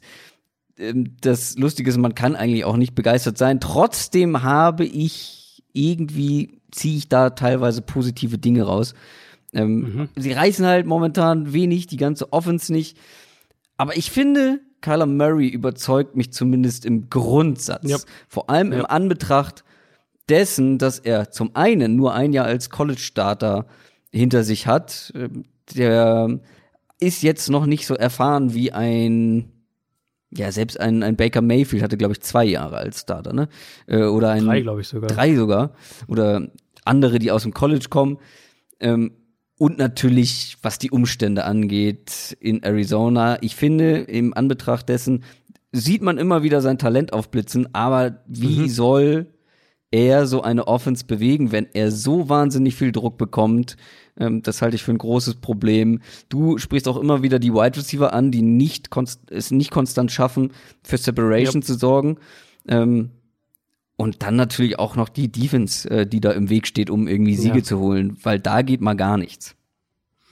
Ja, es ist wirklich, du siehst die Ansätze der Offense bei den Cardinals und deswegen, glaube ich, kann man als, als Arizona-Fan, auch wenn man sich jetzt sicher irgendwie ein bisschen mehr erhofft hatte von diesen ersten Spielen, aber kann man ein gewisses Maß an Optimismus trotzdem mitnehmen, weil man eben die Ansätze sieht in den Play-Designs, in den Play-Calls von Cliff Kingsbury und man sieht die Ansätze bei Murray. Und im mhm. Endeffekt, glaube ich, wenn du aus der Saison rausgehst und und mit mit äh, Zuversicht sagst, ja. äh, wir haben unseren Headcoach und unseren Quarterback gefunden, ja. Ja. dann nimmst du das schon mal. Und die Umstände musst du halt jetzt, und deswegen ist es für mich auch äh, was, was, was ein bisschen noch länger dauern wird. Ähm, die Umstände musst du dann halt eben schrittweise korrigieren. Und das fängt natürlich in der Offensive Line erstmal an. Wenn wir auf das Spiel schauen, das sind zwei der schlechtesten Offensive Lines der Liga. Bengals äh, war jetzt natürlich mega heftig am Montagabend. Äh, ich weiß nicht, ob du dir das schon anschauen ja, konntest. Ja. Ähm, also, also erstmal von den Zahlen her natürlich, es waren acht Sacks und zwölf Quarterback-Hits am Ende aber auch wie die halt kamen und ja, ja. da wie häufig Pittsburgh da direkt mit dem ersten Rusher durchkam, ja. mit dem mit dem Foreman Rush durchkam. Genau, ich wollte gerade sagen, ohne zwei Blitz Sekunden durch war. Genau, ganz genau. Und so kannst du halt keine Offense spielen. Punkt aus. Also, wir können so viel reden, wir wollen, ja, Quarterbacks sind für ihre Pressures mitverantwortlich und du kannst zu einem gewissen Grad um Pass Rush herum schemen, aber so kannst du eben keine Offense spielen. Das, das, äh, da kannst du auch nicht drum herum manövrieren und bei, bei Arizona ist es ähm, ein bisschen besser die Pass Protection, aber natürlich auch ein großes Problem und das sehen wir eben immer wieder. Mary hat schon eine relativ kurze Release-Zeit, wenn er aber den Ball länger halten muss oder teilweise, und das ist dann auch, sind auch Rookie-Fehler zum Teil, ähm, ihn eben unnötig lange hält, dann ist der Pass Rush eigentlich immer da. Und du hast gleichzeitig auch bei Arizona jede Woche Plays, wo der Rush gefühlt nach 1,8 Sekunden irgendwie durchgebrochen ist. Dass generell auch Teams mit dem Foreman Rush sehr, sehr viel Erfolg haben und dann, wenn wir auf das Spiel schauen, du hast jetzt auf beiden Seiten eigentlich zwei solide bis gute Defensive Fronts. Ähm, dementsprechend könnte das ein Spiel werden, in dem wir wenig konstante Offense sehen, mhm. weil beide Teams den Ball sehr, sehr schnell loswerden müssen und das dann häufig auch gegen sieben Verteidiger in Coverage. Arizona hat zumindest gezeigt, dass man gewillt ist, so zu spielen, auch zwangsläufig zu einem gewissen Grad. Aber wenn da jetzt auch noch Christian Kirk länger ausfällt, wonach es im Moment klingt, also wir nehmen mir, wie gesagt, jetzt recht früh auf, aber ja, die ersten Tendenzen waren jetzt so, der hat sich ja ganz am Ende noch in dem Spiel gegen Seattle verletzt, dass der länger ausfallen könnte. Dann ist das Wide Receiver Core qualitativ so weit hinterher, dass es, glaube ich, noch mal einen Schritt schwerer sein wird, auch ein konstantes Kurzpassspiel aufzuziehen. Vom Grundsatz her rechne ich aber aus Arizona-Sicht mit einem ähnlichen Ansatz wie, ähm, wie bei den Steelers offensiv jetzt eben mit Mason Rudolph. Das war ja auch wieder krass aufs Kurzpassspiel gesetzt und dann schauen eben, ob du mit Run-Game, Kurzpassspiel und Defense das Spiel gewinnen kannst. Das wird ein David Johnson-Spiel. Also was die, das was die Bengals könnte sehr Defense, gut sein, ja. War ja jetzt gegen Seattle schon zum Teil. Und die Seattle Run Defense sollte eigentlich eine deutlich bessere sein als die der Bengals, weil was mhm. die da wieder in Sachen Tackling generell die Defense und es nervt mich. Also deswegen bin ich zum Beispiel auch bei einer Mannschaft wie Arizona deutlich positiver, auch wenn es da auch nicht gut läuft und man auch eine schlechte Defense hat, aber ich bin irgendwie positiver gestimmt, weil das bei den Bengals ist keine Überraschung, dass diese Defense so spielt, wie sie aktuell ja. spielt, weil das haben wir letztes Jahr gesehen und sie haben zu wenig in der Offseason dagegen unternommen, ähm, haben in der Defense zu wenig verändert und dass diese Defense dieses Jahr wieder schlecht ist, überrascht mich halt gar nicht und, und ich fand ein bisschen fuchsig. Ja, aber das finde ich ein super Thema, ähm, was ich mir nämlich jetzt auch bei der Nachbereitung des Spieltags einmal und dann bei der Vorbereitung auf den auf die Folge jetzt auf die auf die Preview Folge bei beiden Teams gedacht habe und da gibt's auch noch andere Kandidaten wie Denver, wie Washington, ähm, Oakland auch zu einem gewissen Grad, dass ich bei diesen Teams eben zu dem Schluss komme, das sind alles Franchises, die sich im Umbruch befinden, in einem Umbruch, der mindestens zwei Jahre dauern muss. Das ist nicht schneller, das wird nicht schneller funktionieren. Und ja. die ganz zentrale Frage dann ist eben bei all diesen Teams, ob du ein Front Office hast, dass das A erkennt und B auch dann dementsprechend handelt oder ob man dann doch sich wieder dazu hinreißen lässt, irgendwie einen, einen 35-jährigen Free Agent ja. zu holen, der hoffentlich vielleicht noch ein Jahr in Tank hat, um irgendwie kurzfristigen Erfolg zu haben. Und wenn wir da, also wenn wir da auf Arizona einfach schauen, finde ich das schon, ist schon eins der eklatanteren Beispiele. Für mich war das letztes Jahr, wenn man zurückblickt, ein, im Endeffekt von der, von der Qualität des Kaders her ein Vier-Siege-Team, das gespielt hat wie ein Null- oder Ein-Siege-Team, wenn man so will, und dann im Endeffekt halt drei Spiele gewonnen hat, von denen zwei gegen ein ähnlich hilfloses 49ers-Team waren. Und da klar haben wir auch zu Recht auf die Coaches viel geschimpft. Mit dem Kader war nicht viel mehr zu holen, trotzdem im Endeffekt. Ähm, aber dann hast du eben Teams, die so viele Problemzonen haben. Bei Arizona eben Offensive Line, Wide Receiver, Tight End, Defensive Line. Und bei den Bengals ist es ja vom Grundsatz her ähnlich. Vielleicht nicht die exakt gleichen Baustellen, aber also gerade Offensive Line können wir direkt, haben wir direkt äh, den, die Überschneidung. Das sind halt keine Umbrüche, die du mal eben so nebenher machst oder wo mhm. du sagst, ja, jetzt hangeln wir uns da durch. Das heißt jetzt nicht, du musst Dolphins-mäßig den kompletten Kader austauschen, aber erkennst du eben, wie gut bist du im Self-Scouting? Wie gut kannst du dein eigenes Team einschätzen? Und ich finde, da sehen wir in der NFL, das waren die Giants in den letzten zwei Jahren, das war jetzt, jetzt auch Arizona letztes Jahr vor allem. Ähm, da sehen wir in der NFL doch schon eklatante Probleme noch bei vielen Teams. Kommen wir zum nächsten Spiel. Buffalo Bills gegen Tennessee Titans. Die mhm. Bills sind 3 und 1 nach der Niederlage gegen die Patriots, die Titans sind 2 und 2 und das ist natürlich auch irgendwie typisch, ne? Wir zählen hier Mariota nicht nur nicht nur an, sondern fast aus. Ähm, ja. Und dann spielt er sein bestes Spiel seit langer, langer Zeit. Ja. Ist aber auch so ein bisschen, haben wir schon vorhin angedeutet, die Titans, was das Thema Überreagieren angeht, das könntest du bei den Titans eigentlich Woche für Woche. Und jetzt hatten wir die ersten drei Wochen und da haben wir gesagt, okay, die Titans, das ist irgendwie, oder Mariota vor allem, das ist irgendwie nix.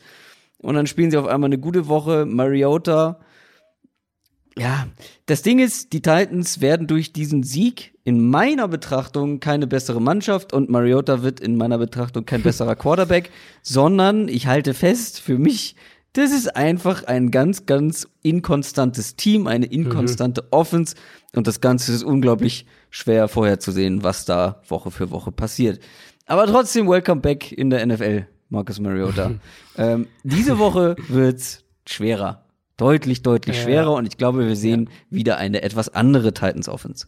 Das ist sehr, sehr gut möglich. Also du, alles, was du gesagt hast, kann ich so unterschreiben. Es ist eine sehr, sehr inkonstante Offense vor allem. Und inkonstant heißt ja halt nicht irgendwie schlecht, sondern eben, dass du Hochs und Tiefs hast. Und die sind im Fall der Titans einfach sehr, sehr ausgeprägt. Gegen Atlanta war es jetzt wirklich wieder der positive Fall mit einem sehr effizienten Max Mariota, gerade in der ersten oder eigentlich nur in der ersten Hälfte ähm, AJ Brown mit diesem ganz langen Catch-and-Run-Touchdown und dann noch ein Touchdown gegen, ja. gegen äh, Desmond Trufant, da muss Nummer 1 Corner. Ja. Muss man allerdings auch fragen, wie gut Wo war die, die Offense und, und wie schlecht war die Defense. Ja, das war bei dem Catch and Run schon, schon bitter, Mehrfach. der da nochmal in der Mitte des Feldes den, die Richtung komplett dreht und äh, Und auch nicht schnell. Ja. Er sah überhaupt nicht Nee, genau, AJ Brown aus. ist ja kein, ist ja kein Speedster. Das, ja. Also, ähm, Corey Davis hatte ja auch mehrere Big Plays da in der ersten Halbzeit. Und dann ist die Offense ja selbst in dem Spiel haben wir ja diese Inkonstanz. Ist die Offense in der zweiten Halbzeit mehr oder weniger implodiert. Da haben sie dann auch mit der Führung im Rücken wieder viel mehr aufs Run-Game gesetzt, was halt nicht funktioniert hat. In dem Fall hat's gereicht, weil die Falcons nicht mehr zurückkommen können, konnten, aber ähm, die hätten, sie haben nicht ansatzweise diese Effizienz aus der ersten Halbzeit in die zweite Halbzeit mitnehmen können. Und ich glaube eben, diese Diskrepanz werden wir bei den Titans von Woche zu Woche und eben auch manchmal von Halbzeit zu Halbzeit die ganze Saison über haben. Ähm, es ist eine Offense, die via Playdesign, also Play-Action-Screens, solche Geschichten immer wieder zu Big Plays in der Lage ist. Genau das war ja zum Beispiel auch bei dem langen Catch-and-Run von AJ Brown passiert. Das war Play-Action aus einer I-Formation mit 21 Personnel, also ein Fullback und Running Back im, im Backfield ähm, oder einem H-Back und Running Back. Zusätzliche Offensive Lineman war auch noch auf dem Feld, also du hattest im Prinzip nur vier Skill-Position-Spieler, wenn ich das, ähm, wenn ich das richtig gesehen habe. Ähm, aber wenn diese Big Plays, diese einzelnen eben ausbleiben, ist es keine Offense, die einen konstanten Rhythmus hat. Vielleicht hilft es jetzt, dass sie, das sollte man erwähnen, dass Taylor Luan, der Left Tackle, zurückkommt nach seiner abgesessenen Sperre. Mhm. Aber jetzt wartet natürlich eine Bills Defense, ja. die wir ja letzte Woche schon sehr ausführlich analysiert haben, ähm, die dann auch wirklich ein absolut fantastisches äh, Spiel gegen die Patriots Offense hatte ja. und gegen die es äh, extrem schwer sein wird, diese Big Plays oder es extrem schwer sein sollte, diese Big Plays anzubringen. Eben. Da, du hast äh, es ja fast vorhergesehen, dass die Bills Defense es den Patriots schwer machen wird. Ich habe gesagt, ich wäre überrascht und ich war überrascht. Aber das Ganze hat mich auch zu einem gewissen Teil überzeugt, wenn man diese Patriots mhm. Offense so in das Schach halten kann. Spiel von Brady seit irgendwie acht Jahren oder sowas, was, äh, was diese Quarterback-Rating und solche Geschichten angeht. Wobei man allerdings auch sagen muss, ich glaube, wurde ich auch bei Twitter gefragt, ob er den einen Verteidiger in der Endzone, dieses blaue Trikot auf dem blauen Hintergrund, einfach nicht gesehen hat. Weil so ein Wurf habe ich lange von Brady eklatant, nicht. Ja. So ein, so ein Wurf habe ich lange ja. nicht von Brady gesehen. Und wo wir beim Thema Werfen sind, ähm, da gibt's bei Buffalo einen, der das besonders schlecht gemacht hat äh, in, mhm. in der letzten Woche, namens Josh Allen der macht Dinge, die sind nicht nachvollziehbar. Das sind Pässe, die sind einfach Quatsch und die sind auch nicht zu rechtfertigen. Ähm, plus, es waren auch schlechte Pässe teilweise. Also hatte er mal einen tiefen Rece Receiver und das Josh waren Allen. viele schlechte Pässe, ja. Ja, dass Josh Allen aber auch noch mal einen tief unterwirft. Der Ball ja. zu kurz kommt. Das ist auch schon überraschend. Ähm, wurde mhm. dann relativ böse aus dem Spiel gecheckt. Matt Barkley kam als Ersatz rein. Das war dann vielleicht weniger wild. Ähm, aber das Upside dieser Offense ist durch ihn auch begrenzt. Es ist jetzt nicht der Heilsbringer wahrscheinlich für die Bills. Vor allem nee, auch nicht gegen nee, eine Titans nicht. Defense, die jetzt auch nicht so übel ist. Nee, genau. Im Moment wissen wir jetzt noch nicht genau. Es klingt so, als könnte er mit dem äh, mit seiner Generschütterung für das Spiel ausfallen gegen das Tennessee. Sollte also das eigentlich auch. Also sah genau sah mhm. ziemlich heftig aus und äh, also die Woche zu Wochenbeginn klingt es auf jeden Fall so aus Buffalo, als ist die Wahrscheinlichkeit höher, dass er nicht spielt. Rein sportlich muss ich ehrlicherweise sagen, bin ich im Moment aber auch nicht sicher, wie groß da der Drop-off für Buffalo Eben, wirklich ja. ist. Ähm, das, also, das war jetzt gegen die Patriots einfach völlig wild. Natürlich eine super Patriots Defense und alles, aber das ist eben auch kein Grund, dauernd bei First Down da diesen Ball in in Double und Triple Coverage 40 Yards das Feld runterzuwerfen. Das waren die, die berüchtigten YOLO-Pässe übrigens wieder. Muss, mhm. muss ich wieder dran denken. Mhm. Ähm, ich hatte das, äh, während das Spiel lief, auch getweetet, dass Josh Allen für mich immer noch kein Quarterback ist, sondern ein Athlet, der die Quarterback-Position spielt. Und dass ich eben Zweifel dran habe, dass sich das jemals ändern wird. Gegen die Patriots war es ja dann tatsächlich so, hm, dass die Offense zumindest einen Rhythmus gefunden hat, als Matt Barkley reinkam, was sie davor mit Josh Allen nie hatte ähm, und Barkley sicher nichts Verrücktes irgendwie gemacht hat, aber eben sich auch nicht diese absurden Fehler geleistet hat und, und äh, der Offense letztlich so zumindest eine Chance gegeben hat. Der Faktor mit Josh Allen ist eben der, dass er jederzeit zu Big Plays in der Lage sein kann, auch als Runner. Also er ist äh, dieser Quarterback und das hat den Bills, ich würde behaupten, mindestens zwei von diesen drei Saisonsiegen äh, zu, zu Beginn der Saison auch beschert oder mit beschert, ähm, dass er jederzeit dann außerhalb der Play-Struktur improvisiert irgendwie so ein Big Play liefern kann. Aber zum Beispiel gerade eben im vertikalen Passspiel, weil du es jetzt auch schon angesprochen hast, wo eigentlich ja auch seine Qualitäten oder eine seiner Qualitäten sein sollte, funktioniert es dieses Jahr bisher mhm. überhaupt nicht. Und deswegen bin ich auch, würde ich jetzt auch sagen, auch wenn es ein anderes Spiel wird, je nachdem natürlich, welcher der beiden spielt, aber trotzdem, egal welcher letztlich spielt, ob Sparkley oder Allen ist, wird es gegen diese Titans Defense nicht leicht. Und deswegen erwarte ich da auch wirklich ein Low-Scoring-Game, das von den Defenses äh, geprägt wird. Also ihr merkt, alles, was jetzt zwischen Dienstag und Donnerstag noch passiert und bekannt gegeben wird, werden wir natürlich nicht in Gänze hier im Podcast diese Woche. Ja, wir versuchen es einigermaßen beides abzudecken. Offen, offen zu halten. Ich glaube, genau. oder bin mir relativ sicher, das wird ein Spiel, was die Defenses entscheiden werden. Ich könnte mir auch vorstellen, dass es ein Bills Running Back Spiel wird, weil die O-Line, finde ich, macht vor allem dann auch im Running Game ganz, mhm. Ganz guten Job eigentlich. Ich glaube, dass beide Offenses eben Probleme haben werden. Und dann sehe ich dann doch die Bills vorne, vor allem wenn sie irgendwie vielleicht früh in Führung gehen und viel laufen können. Ähm, ich glaube, das ist dann mit ihrer Defense also, im Zusammenspiel. Genau.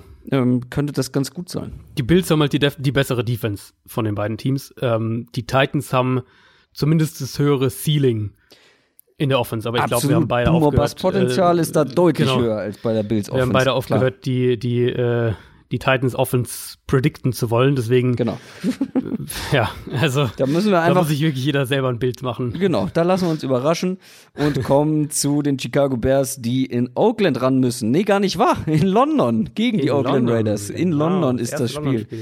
Ähm, die Raiders sind tatsächlich immer noch Zweiter in ihrer Division. Überraschender mhm. Sieg gegen die Colts und die Bears stehen aktuell 3 und 1. Derek Carr hatte tatsächlich mal eins dieser guten Derek Carr-Spiele, die er immer mal wieder drin hat. War mhm. etwas aggressiver als sonst. Das hat gut funktioniert. Jetzt kommt allerdings eine Defense auf ihn zu. Die ist wirklich. Ähm, also ich möchte dir das nicht aufs, aufs Brot schmieren oder unter die Nase reiben. Ähm, die Bears Defense ist verdammt stark. Da hast du, äh, ich glaube, einen Absolut. größeren Rückschritt erwartet. Aber ich finde auch vor allem ähm, Defensive Coordinator Chuck Pagano macht, ein, macht keinen üblen Job mhm. an der Stelle. Äh, man hat die Vikings dominiert und das ohne Rocco Smith, der ja letzte, äh, letzte Woche schon nicht mit dabei war. Ähm, eigentlich ein wichtiges Puzzlestück in der Defense. Ähm, und der Pass Rush der Bears wird immer stärker, vor allem Khalil Mack. Ja, die O-Line der Raiders war bisher ganz okay, auch jetzt im letzten Spiel äh, sah sie nicht schlecht aus. Aber ansonsten wenn man sich dann nochmal die Secondary der Bears dazu nimmt, die auch gut spielt gegen die Raiders Receiver plus Derek Carr gegen Druck, ja. das sind einige Mismatches. Ähm, also zu Bears Defense, ich hatte einen noch einen etwas größeren Drop-off schon erwartet. Also ich hätte immer gesagt, so, die werden immer noch ein Top 5 Defense sein, irgendwas mhm. in der mhm. Richtung, aber halt nicht mehr diese ultra dominante Defense. Sie sind nicht auf dem Level, das sie letztes Jahr hatten, aber sie sind immer noch ultra dominant. Ich glaube, so kann man es am ehesten ja. sagen. Ähm, schauen wir direkt auf das Matchup, wenn wir eh schon bei der Defense von den von den Bears sind. Raiders Offense, das war wirklich ein, musste ich wirklich dran denken, das war ein mustergültiges Raiders und Derek Carr Spiel gegen die Colts mit ähm, äh, acht Targets auf Darren Waller, drei auf Hunter Renfro, drei auf die Andre Washington, zwei auf Josh Jacobs. Also das sind alles Titans, Slot Receiver Wieder und Running Backs. zu wenig. ähm, und damit dann eben unterm Strich drei Touchdowns in den, ich glaube, ersten 16, 18 Spielminuten. Ja. Kurzpassspiel hat funktioniert, Screens haben gut funktioniert, ähm, sind dann schnell in Führung gegangen und das ist vom, vom grundlegenden Ansatz her, Kurzpassspiel, Screens, diese Sachen, es ist auf jeden Fall auch der Weg, den die Raiders gegen die Bears wählen müssen, weil diese Defensive Front ja, ist halt viel zu gut, als dass man da groß ausufern in seine Passing Designs werden sollte, wenn man Oakland ist. Die haben ja selbst, selbst ähm, ohne Akeem Hicks, der ja dann doch ausgefallen ist, die Vikings also komplett zerstört. Ja. Ähm, was können die Raiders daraus lernen? Minnesota hat zum Beispiel, hat mich sehr gewundert, haben fast überhaupt kein Play-Action gespielt, haben für mich auch viel zu wenig versucht mit Screens und wirklich designten Quick Plays zu lösen. Das fand ich teilweise schon erschreckend. Also das sah für meinen Geschmack ein bisschen so aus, als hätte man da keinen konkreten Plan, um, um den Pass Rush der Bears zu umgehen. Und das sollte den Raiders eigentlich nicht so gehen, weil die setzen sowieso viel auf Play-Action, ähm, auf Screens, auch auf dieses designte Kurzspiel, gerade über die Ends. Und das werden sie auch gegen die Bears versuchen aufzuziehen. Die Raiders Line ist definitiv ein Stück besser als die der Vikings. Also das sollte nicht so ein Debakel werden wie das, was die Vikings hatten, ähm, was Offense, was, was Pass Protection und so weiter angeht.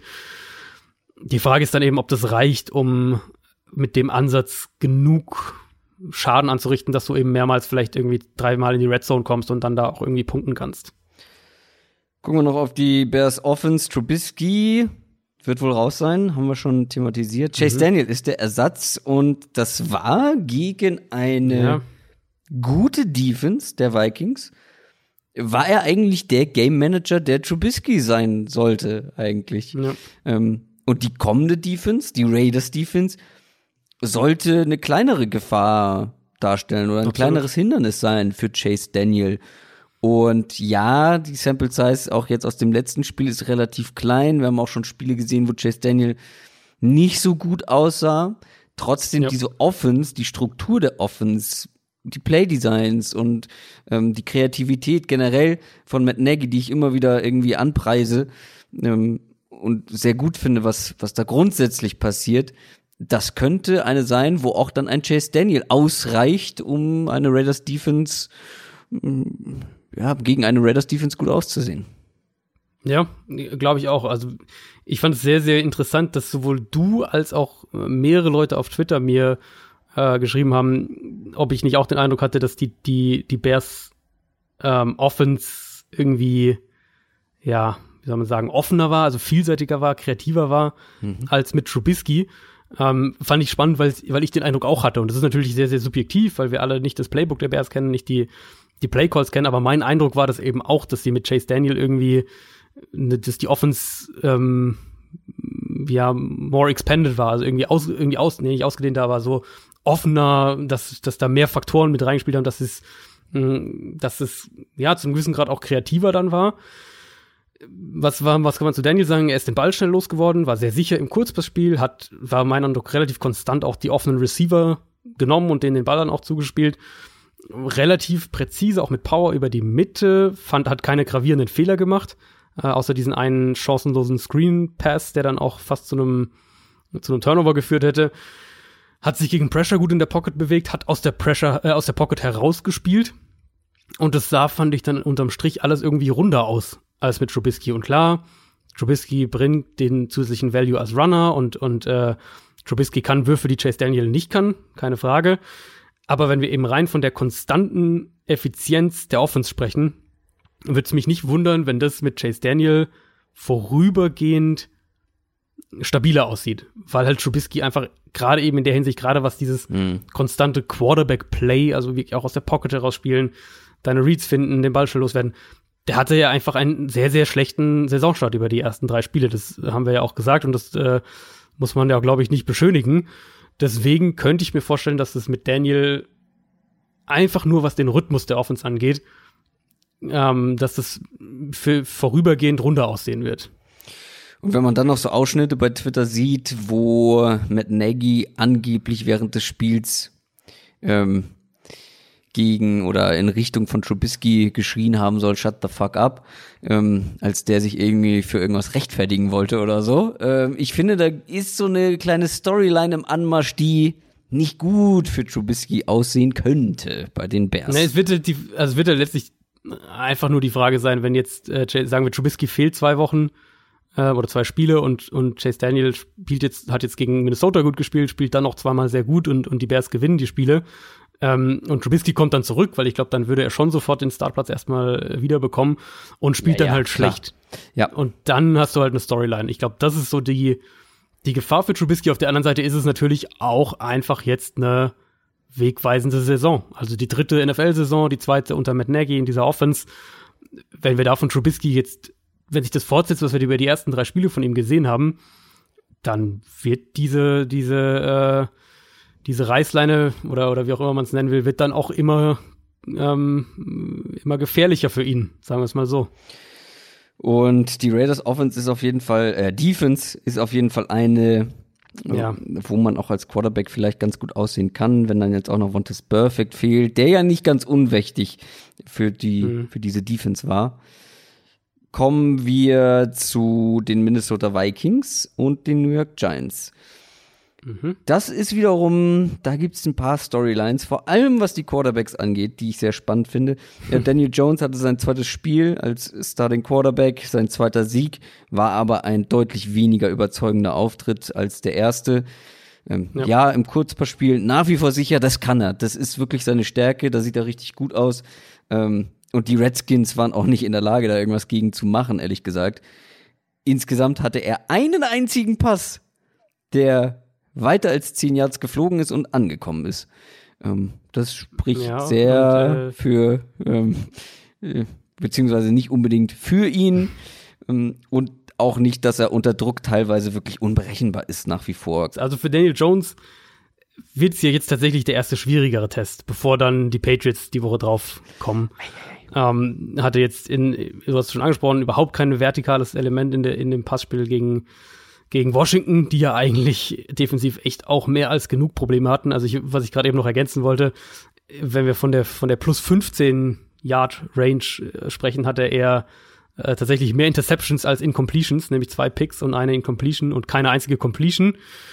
Minnesota ist sicher weit weg von dem eigenen Defense-Level, das, ähm, das sie vor zwei Jahren hatten, wo sie ja wirklich auch so an dieser dominanten Defenses waren. Aber dass die Jones ein paar Coverage-Fallen stellen werden, dass sie mit ihren Coverage ihn verwirren werden, dass sie ihn auch unter Druck setzen werden, davon kann man eigentlich schon ausgehen. Insofern hm. bin ich dann aus der Sicht doch sehr, sehr gespannt, wie sich Daniel Jones gegen so eine Defense schlägt, wie er da äh, auch mit den Blitzes, die er Minnesota in, in verschiedensten Varianten bringt, wie er damit zurechtkommt. Ähm, was sich auf jeden Fall bisher bestätigt, ist, dass er eine gute Offensive Line vor sich hat. Also die Giants Offensive Line, da hatten wir ähm, vermutet oder aus Giants Sicht gehofft, dass es, dass das wirklich ein deutliches Upgrade sein wird und es ist bisher der Fall. Jetzt kommt Golden Tate auch zurück nach seiner Suspendierung, also mhm. ist da auch nochmal eine, eine wichtige Waffe zurück und das heißt, es wird schon, also es wird ein Spiel, wo man Daniel Jones wirklich, glaube ich, mal gut, gut bewerten kann, eben gegen eine der besseren Defenses in der NFL, bevor dann für meinen Geschmack ähm, die beste Defense in der NFL wartet die Woche drauf. Uh, über die Vikings müssen wir auch noch kurz sprechen, was da in der Offensive los ist. Also, die haben einfach große Probleme, wenn sie passen müssen. Das ist ja schön und gut, ja. wie Delvin Cook ja. momentan spielt und wie stark er ist und ähm, vor allem nachdem ich ja so oft erwähnt habe, wie viel ich diese Saison von ihm erwarte und das ist alles schön und gut, aber wenn Kirk Cousins so spielt, wie er aktuell spielt, dann bringt das den Vikings insgesamt gar nichts. Er bekommt zu viel Druck. Ja, nach wie vor. Die O-Line hat ein Problem, aber er hat auch ein Problem. Gegendruck mhm. und vor allem, was Ball Security angeht. Äh, also der fummelt ja wirklich äh, ständig. Und wenn wir jetzt das auf das Matchup anwenden, die Giants Defense sah jetzt nicht schlecht aus gegen die Redskins, aber es war auch die Redskins Offense. Ähm, das könnte tatsächlich wieder so ein Spiel werden für die Vikings, wo sie ihr erfolgreiches Laufspiel aufziehen können und nicht unbedingt viel passen müssen. Also sie haben halt eine Offense, die Vikings jetzt, deren Gameplan eben tatsächlich mehr oder weniger darauf aufbaut. Du hast ganz gut gesagt, dass sie im Run-Game dominieren können. Und das ist im Jahr 2019 in der NFL mit allem, was wir wissen, sowieso schon eine wackelige Ausgangslage, wenn wir es mal freundlich sagen. Und wenn das Run-Game dann eben nicht klappt oder wenn man in Rückstand gerät, dann gibt's, das ist auch mein Eindruck, wirklich keinen Plan B. Dann werden eben diese riesigen Probleme in der Offensive Line deutlich. Ich habe es eben gerade bei der Bears Defense gesagt. Ich hatte den Eindruck, dass, dass die Vikings überhaupt kein Konzept hatten, wie sie um diesen, um diesen Bears Pass Rush herumarbeiten können. Ähm, Cousins, finde ich, spielt inzwischen richtig übel gegen Pressure, hat auch konstant damit angefangen, die Augen runter zu, dass die Augen runtergehen gegen Pressure, äh, was, was alles andere als ein gutes Zeichen ist für einen Quarterback. Und jetzt, ja, die Giants sind sicher ein Team, das dir im Pass Rush nicht allzu große Probleme bereitet, ähm, gegen das sie auch den Ball laufen können sollten aber ja auch ein Team, das echt Probleme in Coverage hat. Das haben wir jetzt eigentlich in jedem Giants-Spiel mehr oder weniger gesagt. Jetzt mhm. gegen Washington war es nicht so das, dieses Thema. Aber an sich sind da riesige Lücken in Coverage und Probleme in Coverage. Deswegen eigentlich sollte hier auch der Ansatz für, für Minnesota absolut möglich sein gegen, ich würde jetzt mal sagen, eine der schlechtesten Secondaries der NFL, ähm, zu sagen, wirf den Ball. Also wofür hast du denn Cousins, wofür hast du denn Thielen, wofür hast du denn Diggs? Ähm, wirf den Ball, bring Cousins in Rhythmus, nutzt Play Action und macht deiner ganzen Offense auch dem Run-Game das Leben leichter. Das ist so das, was ich von den Vikings mal in so einem Spiel jetzt sehen will, weil die, die Mittel dafür haben sie eigentlich und, und äh, was sie daraus machen, ist, finde ich bisher, also im, im, jetzt aufs Passspiel bezogen, ist halt echt einfach enttäuschend, muss man wirklich so sagen. Und jetzt Defense, hab's ja gerade gesagt, sie haben immer noch eine gute Defense, aber halt nicht mehr diese, diese sehr, sehr dominante Defense. Deswegen können sie mit der Defense dann auch mal schlechte Teams ähm, kontrollieren. Aber sie werden halt nicht mehr mit, mit oder aufgrund der Defense ähm, mhm. Teams einfach schlagen. Und deswegen musst du auch einfach mehr mit deinem Passspiel machen. Allerdings muss man auch dazu sagen, dass Kirk Cousins immer mal wieder so schlechte Phasen irgendwie in seiner Karriere Ja, hatte. das, das Ähm, stimmt auch, ja. und aber auch sich da wieder irgendwie rausziehen konnte und dann wieder besser gespielt hat. Schauen wir mal, wie das gegen die Giants läuft. Kommen wir zum Stadtrivalen, zu den New York Jets, die, die spielen gegen die Philadelphia Eagles. Ähm, die Jets hatten ihre Bye Week, die frühe Bye Week, stehen aktuell 0 und 3. Und die Eagles 2 und 2. Die Eagles kommen so langsam in die Saison rein, habe ich das Gefühl. Mhm. Und die Jets könnten gefundenes Fressen sein. Ja, könnte tatsächlich so sein. Ähm, fangen wir mit der wichtigsten Personalie vielleicht an. Sam Darnold darf seit Montag oder ist am Montag wieder, äh, hat die Freigabe bekommen, ins Wurftraining einzusteigen und Non-Contact-Drills mitzumachen. Hat aber immer noch striktes Kontaktverbot, darf nicht im Kraftraum, nicht mit Gewichten trainieren. Nicht geknutscht Das heißt, werden. geh, auch das nicht. beim das pfeifrischen so nicht. Ist ansteckend. Ähm, ich gehe sehr, sehr stark davon aus, dass der am Sonntag nicht spielen wird. Eher so, wie das für mich klingt, in zwei bis vielleicht sogar drei Wochen, wäre jetzt so meine Prognose einfach anhand der Meldung, die ich aus New York jetzt gelesen habe. Ist natürlich schade, ähm, auch wenn natürlich die Gesundheit logischerweise vorgeht, für das Matchup, aber konkret bedeutet es dann, dass Luke Falk wieder spielt Mhm. und da Mhm. kann ich mir schon sehr, sehr gut vorstellen, wie die, wie die Jets Offense aussieht, nämlich viele viele ähm, aussichtslose Runs in der Eagles Front, die die Line of Scrimmage eigentlich komplett dominieren sollte. Und dann im Passspiel halt alles kurz, wenig Ideen, wie man darüber hinaus äh, offensiv gefährlich sein kann. Vielleicht strafen die Jets mich auch Lügen und sie attackieren diese Eagle, Eagles Cornerbacks zum Beispiel mit einem Robbie Anderson. Und wir haben ja im Packers-Spiel gesehen, dass der Weg gegen die Eagles Defense nicht das Run-Game ist, sondern das Passspiel. Äh, fehlt jetzt natürlich Avante Maddox auch erstmal. Ähm, Ronald Darby vielleicht auch noch mal. Zumindest klingt es so, dass er auch noch mal ausfallen könnte. Also attackieren kannst du die Eagles da definitiv. Du musst halt einen Plan haben, wie du das machst und gleichzeitig den Pass Rush einigermaßen neutralisierst, gerade wenn du die Jets bist und äh, jetzt nicht eine, eine Top 3 Offensive Line hast. Ja, und das Problem für die Jets ist auch, die haben jetzt wirklich dreimal schon gegen starke Defenses gespielt, ne? Äh, Bills, Mhm. Browns und vor allem dann auch Patriots. Das sind zwei, Ja. die ab, also zwei, die Patriots und die Bills, die natürlich auf ganz hohem Niveau spielen. Die Browns Defense ist jetzt auch nicht so übel. Ja, Ähm, Jetzt kommt eine, wie du schon angedeutet hast, die zumindest in der Secondary die eine oder andere Schwachstelle hat. Mhm. Auf der anderen Seite des Balls, äh, Carson Wentz hat die meisten Drops in der Liga und das hätte ich dir auch sagen können, ohne die Zahlen zu sehen. ähm, Ja. Wirklich absurd, was da für gute Pässe teilweise fallen gelassen werden. Und ich bin Total. grundsätzlich, was diese Offense angeht, ähm, über die letzten Wochen hat sich da wieder ein bisschen mehr Optimismus in mir äh, Mhm. ausgebreitet. Da war ich ja nach der ersten Woche, nee, nach der ersten war es gar nicht. Ich glaube, es war die zweite Woche, äh, wo Das dann Falcons-Spiel. Genau, Ja. wo dann Deshaun Jackson und Deshaun Jeffrey gefehlt haben. Ich bin optimistisch. Ich glaube auch nicht, dass so ein Drop-Problem eins so ein dauerhaftes Problem sein sollte, wenn alles andere eigentlich Mhm. funktioniert und das tut's aktuell in der Offense. Das Run-Game mit, mit Miles Sanders und Jordan Howard ähm, sieht gut aus. Carson Wentz spielt auch gut. Ähm, ist immer noch unklar, glaube ich, als äh, das, ob die äh, Deshaun Jackson spielt. Ähm, Er klingt so, als würden sie ähm, ihn noch mal eine Woche raushalten. Also auf jeden Fall klingt so, als wären sie sehr vorsichtig Mhm. und, und äh, Tendenz eher auch, dass er jetzt diese Woche noch mal, noch mal nicht spielt. das Matchup Wo ist natürlich eins. brauchst. Genau, eben. Spiel, ja. Das Matchup ist natürlich eins, wo du ihn vielleicht auch nochmal schon kannst. Allerdings würde, es fehlt dieses Element, das Deshaun Jackson mitbringt. Das war letztes Jahr der Fall und das ist jetzt der Fall, wo er nicht dabei war. Ähm, aber ansonsten, die Jets haben auch Verletzungssorgen in der Defense so ein bisschen. Ich glaube, CJ Mosley wird auch wieder ausfallen. Quinnen Williams könnte Mhm. Klingt so, zumindest ja. zurückkommen. Ja. Aber trotzdem sollte die Offense das schon irgendwie handeln können. Das Ganze. Ich fand, ich fand das Packers-Spiel fand ich in der Hinsicht extrem ermutigend Mhm. aus Eagles Sicht. Und zwar zum einen, dass die Offensive Line wirklich ein richtig dominantes Spiel hatte, äh, was ich mir so ein bisschen gewünscht hatte mal von, den, von der Eagles O-Line. Und dass sie aber gleichzeitig auch, jetzt hat man ganz deutlich gesehen, mehr Kurzpass-Plays eingebaut haben. Und das hat zu einem ordentlichen Teil ja den, den äh, Packers Pass Rush auch wirklich aus dem Spiel genommen.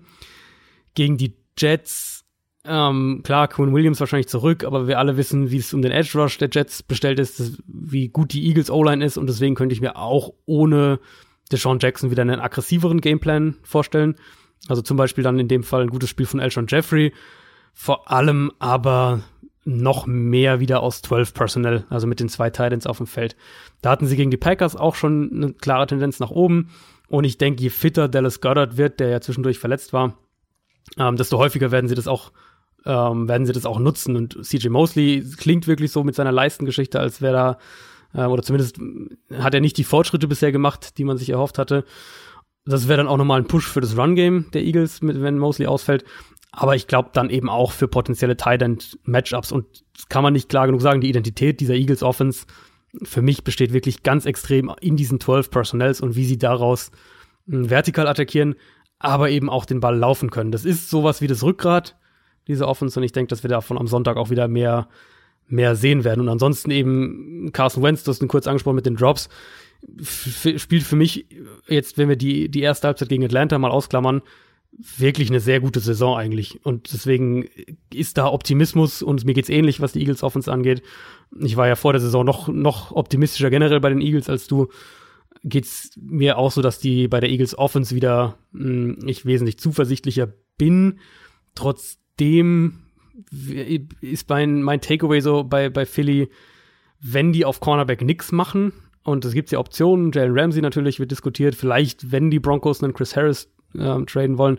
Wenn die nichts, nichts machen auf Cornerback, dann glaube ich, dass sie im Endeffekt trotzdem es nicht schaffen werden, ein ernsthafter Contender zu sein dieses Jahr, sondern dass sie ein Playoff-Team vielleicht sind, aber halt dann eins, was in der ersten oder zweiten Playoff-Runde ähm, auf ein stärkeres Team stößt, was ihnen im Passspiel zu viele, zu viele Probleme bereitet. Deswegen habe ich die, die Eagles da schon sehr, sehr, sehr stark im Blick, weil wir wissen, das ist eine aggressive Franchise inzwischen, die solche Gelegenheiten dann auch nutzt. Und wie, also für mich, so wie sich das Team jetzt entwickelt hat, Pass Rush ist in der Saison angekommen, O-Line ist besser geworden, offensiv das Passspiel funktioniert besser, 12 Personnel funktioniert besser. Ähm, das wäre für mich ein Contender, wenn die sich jetzt einen Jalen Ramsey holen würden. Ja, hast du natürlich jetzt schon sehr weit in die Zukunft geblickt. Klar, ähm, in die Offseason. Ich mache mal mit Woche 5 weiter. Baltimore Ravens gegen Pittsburgh Steelers. äh, Division-Duell in mhm. der AFC North. Und die Ravens sind bei den Browns unter die Räder gekommen, stehen jetzt 2 und 2. Die Steelers haben die Bengals unter die Räder gebracht, stehen 1 mhm. und 3. Das war erst der erste Sieg in der Saison. Und ich finde aber, dass die Steelers besser aussehen, als ihr Rekord aussagt und auch, was ich jetzt gegen die Bengals gesehen habe. Gut, es war die Bengals Defense, ja, aber ich finde, oder auch, es waren die Bengals generell, weil ich finde, sowohl offensiv und defensiv hat mich dieses Spiel, was die Steelers angeht, ähm, doch ermutigt. Ähm, offensiv ist man sehr kreativ geworden, also was man da teilweise gesehen hat. Äh, Wildcat Formations, ja, Wildcat. Jet Sweeps ohne Ende, irgendwie zig Screen-Varianten, das sah teilweise nach College Football aus.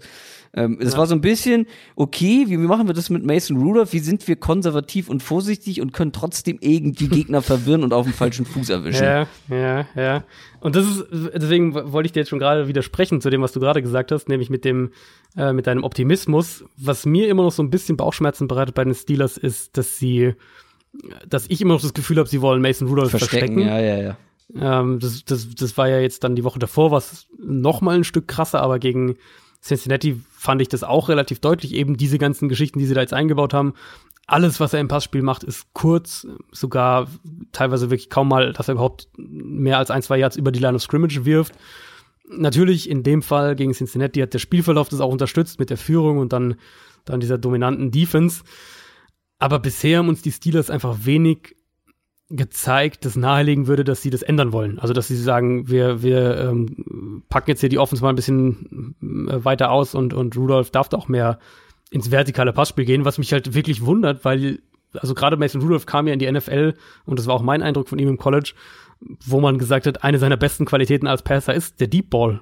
Ähm, und ja. da bekommt er halt extreme extreme Handschellen bisher an in, in der Pittsburgh, in der Steelers Offense. Ja, er wird gefühlt, also man kann natürlich sagen, er wird in Watte gepackt und die Handschellen bekommt er angelegt, aber mhm. man kann auch mhm. sagen, er wird langsam rangeführt. Und ja, aktuell ja, spielt er ja echt okay in dem, was er machen soll und macht wenig genau, Fehler. Er muss halt nicht viel machen. Er muss nicht genau, viel machen, aber ja. wenn du ihn langsam ranbringst und wenn man vielleicht weiß, okay, der braucht so ein bisschen, ähm, mhm. klar, früher oder später muss man, muss man das sehen, dass er ähm, auch andere Dinge kann und auch da irgendwie sicher ist und souverän wirkt. Ähm, trotzdem würde ich das jetzt noch nicht unbedingt, ähm, ja, also ich habe das noch nicht abgehakt, das, das Thema. Klar, ich, noch kein, nee, genau, genau. Und der erste Instinkt wäre jetzt auch zu sagen, dass man gegen die Ravens äh, nicht unbedingt damit anfangen sollte, jetzt so ein, mhm. So ein vertikales Passspiel ja, aufzuziehen. obwohl. Aber ganz genau, wir haben jetzt, wir haben jetzt im dritten Spiel wirklich in Folge und ich meine, das Dolphins-Spiel muss man da wahrscheinlich dann echt auch ein bisschen ausklammern. Aber seitdem eigentlich in jedem Spiel haben wir ähm, ganz eindeutige Coverage-Busts und, und Kommunikationsfehler. Ich habe jetzt auch noch mal, auch nach dem Spiel, ich hatte es ja auch schon am Chiefs-Spiel gemacht, auf Twitter dazu was gepostet. Ja, ich finde es äh, übrigens. Mit Szenen. Mhm. Ja. Ich finde es übrigens ganz äh, lustig, wie du mich schon äh, gebrainwashed hast, dass wir beide unabhängig voneinander dieselben Plays bei Twitter äh, raushauen. Ich habe deinen Tweet nicht gesehen äh, und habe ähm, auch ein Bild von der Ravens Defense ja. ähm, gepostet, getwittert. Ähm, die einfach diese, diese Kommunikationsprobleme oder ich glaube nicht mehr, aber da können wir gleich nochmal drauf gucken. Ich glaube nicht mal, dass es Kommunikationsprobleme sind, aber ähm, ja, Probleme sind es auf jeden Fall, die es da ja, gibt. Genau. Und äh, wie gesagt, das, deswegen bin ich mir auch gar nicht so sicher, ob das, ob die Aussage so richtig ist, dass du gegen die Ravens jetzt nicht ein vertikales Passspiel aufziehst, ja, weil, genau. weil der Pass Rush, äh, Baltimore's Pass Rush hat ja definitiv nicht die Qualität vergangener Jahre. Das ist ja eine Defense, die eben eigentlich über die Coverage kommen soll und dann den Pass Rush ähm, über das Scheme vor allem auch kreiert. Und das sieht man eben auch auf dem Feld. Deswegen könnte man dann hinter dieser Steelers Offensive ja. Line auch die Zeit haben, um, mm, um solche Pässe auch zu spielen. Die, die, wir müssen uns davon verabschieden, von diesem Gedanken, dass die Baltimore Defense eine richtig gute Defense ist. Ähm, das hat man irgendwie so eingespeichert. Ja. Das hat man so eingespeichert über die letzten Jahre, weil das war eigentlich immer mhm. der Fall. Und das ist sie aktuell einfach nicht. Ähm, nee. Ihr könnt auf unseren Twitter-Kanälen gucken, ähm, was wir da gepostet haben. Und wie ich schon gesagt, ich glaube nicht, dass es irgendwie Abstimmungsprobleme sind und Kommunikationsprobleme, weil wenn zum Beispiel ein Verteidiger denkt, er übernimmt jetzt einen, einen Receiver von seinem Mitspieler und covert ihn dann oder denkt, er hat vielleicht eine Zone und der andere denkt, er hat Man-Coverage und muss jetzt mit dem mitgehen und dadurch entsteht halt eine Lücke für einen anderen Spieler mhm. und ein anderer Spieler mhm. ist komplett offen, wie es ja gegen die Browns mindestens zweimal der Fall war.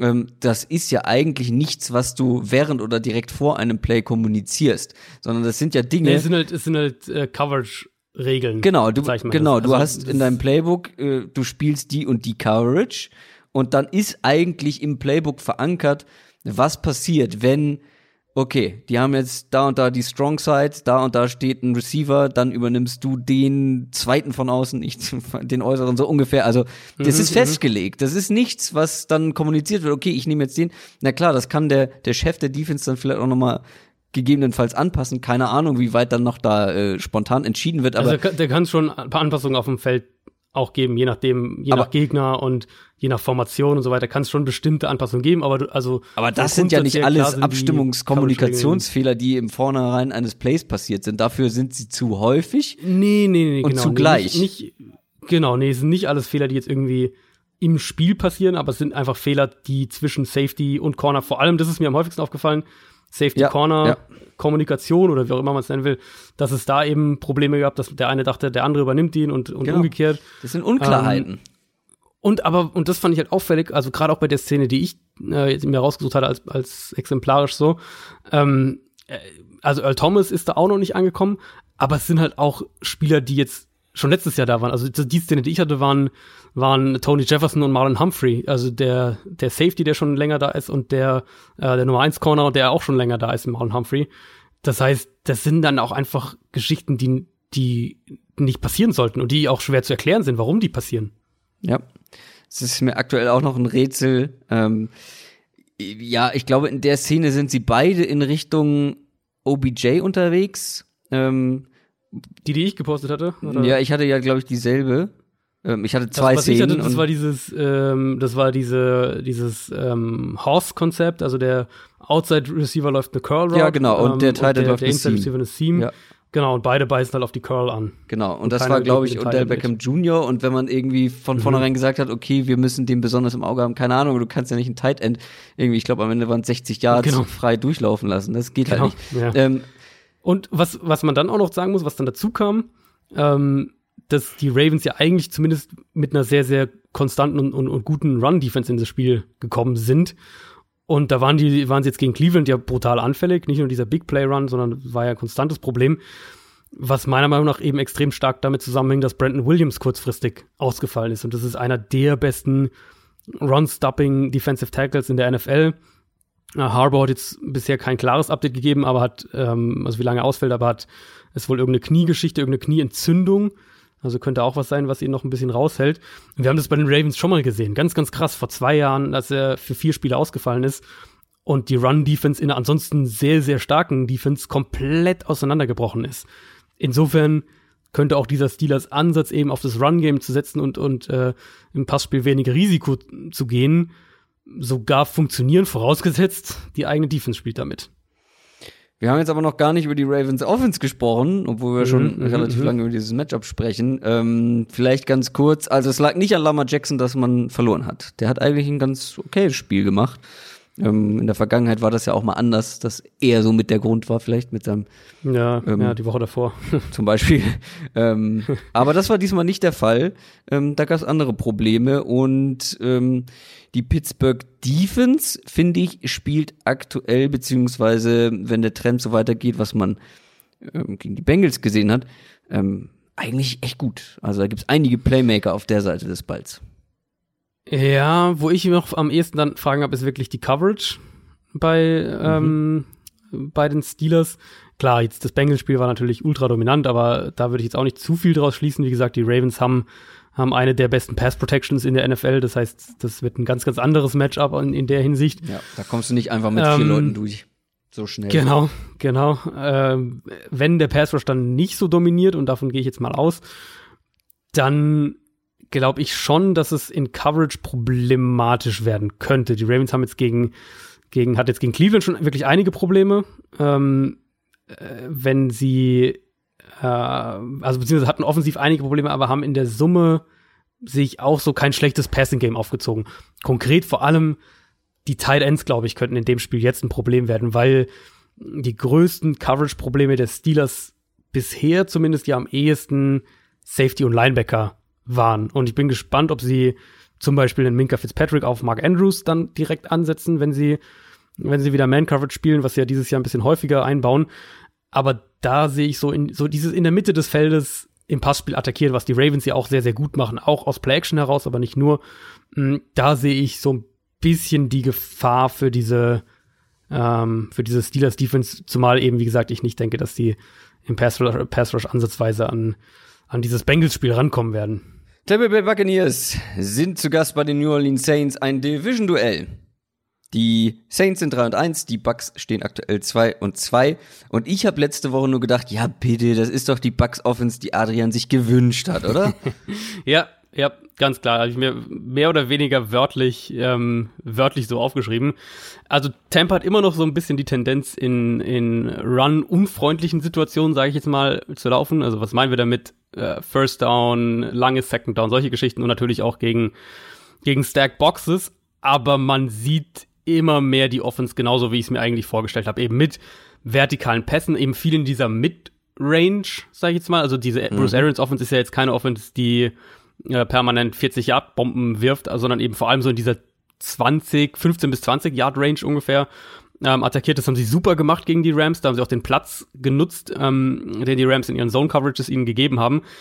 Längst nicht alles in enge Fenster rein. Chris Godwin war gegen die Rams wirklich absolut herausragend. Ich habe das mehrmals gecheckt, ähm, dass der ja. jeder, dass jeder von seinen Catches war, glaube ich, ein First Down ähm, gegen die Rams von, und er hatte zwölf Catches, also, äh, also First Down oder Touchdown. Ähm, Bugs zeigen ziemlich eindrucksvoll, finde ich, dass sie jetzt wirklich auch vertikal attackieren können. Das haben wir zum Teil schon in dem Panthers-Spiel gesehen und dann jetzt in den letzten Wochen, in den letzten beiden Spielen noch deutlicher. Und wenn sie das gegen die Saints fortsetzen können, mh, hm, gegen eine starke Saints-Defense, dann, äh, dann hat Tampa auch eine echte Chance, das Spiel zu gewinnen.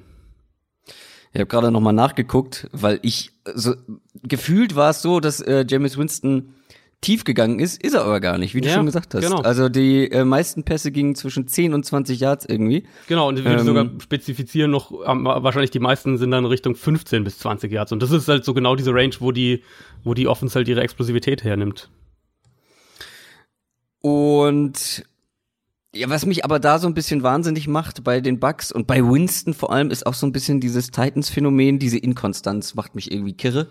Ja. Ähm, dass man sie nicht so richtig einschätzen kann. Du weißt Ja. nicht so richtig, was du von Winston bekommst und ich weiß halt nicht, ob er das abstellen kann. Ähm, auch diese Saison ja wieder ähm, schlecht gestartet, jetzt wieder irgendwie ein, zwei gute Spiele. Ja, die- also die, Ähm, gute, die gute Nachricht, nur um, um da ganz kurz einzusagen, die gute Nachricht wirklich für die für Bucks-Fans ist meiner Meinung nach, dass, also klar, du hast immer noch diese, diese ein, zwei hanebüchenen Pässe von, von Winston regelmäßig, aber die gute Nachricht für mich ist wirklich, dass in meinen Augen jetzt dieses Jahr mehr von den Problemen noch mit dem Playcalling zusammenhängen und nicht mit Winston. Also, dass sie eben dann in diese langen Third Downs und solche Geschichten kamen. Diese äh, krassen Fehlpässe, Fehlwürfe, Fehlentscheidungen, die muss er halt abstellen, da hast du recht. Und die, Ja, die begleiten halt einfach auch irgendwie. Aber Ja, an sich finde ich aber die, seit fünf Jahren. Ja, genau, genau. Ähm, aber an sich finde ich den Trend der Offense insgesamt schon sehr, sehr ermutigend in Tampa Bay. Allerdings müssen wir auf das Matchup gucken. Die Saints Defense, die ist jetzt nicht ohne. Das Nee. mussten jetzt auch bislang gute Cowboys ähm, zu spüren bekommen. Und ich könnte mir auch vorstellen, dass die Buccaneers da Probleme bekommen werden. Also ich hatte von der Saints Defense ist eigentlich ein bisschen ähnlich wie die Bucks Offense, vielleicht nicht ganz so extrem. Ich hatte von der Saints Defense ja schon einiges erwartet, aber dass sie so stark auch schon so früh in der Saison mh, sein würden, das hatte ich nicht kommen sehen. Wir haben jetzt gegen Dallas auch wieder an der Line of Scrimmage sehr, sehr gut ausgesehen, auch eben gegen diese starke Cowboys O-Line.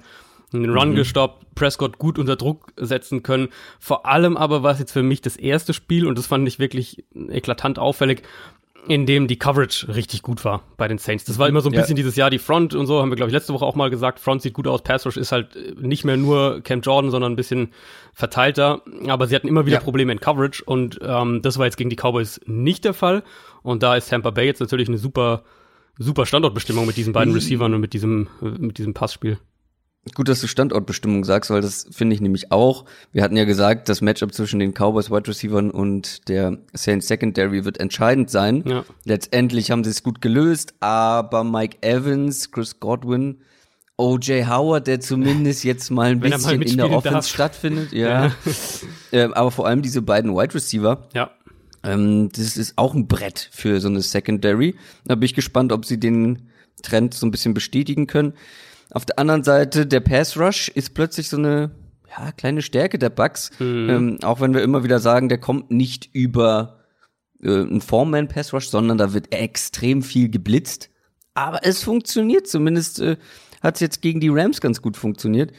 Ähm, aber hier trifft man natürlich auf einen Gegner, der Ja. dafür eigentlich gewappnet sein sollte, weil Ja. die O-Line ist nicht äh, ist nicht schlecht und dann kommt ja noch hinzu mit der ähm, Offense mit Teddy Bridgewater, ähm, die ja aus vielen kurzen schnellen Pässen besteht.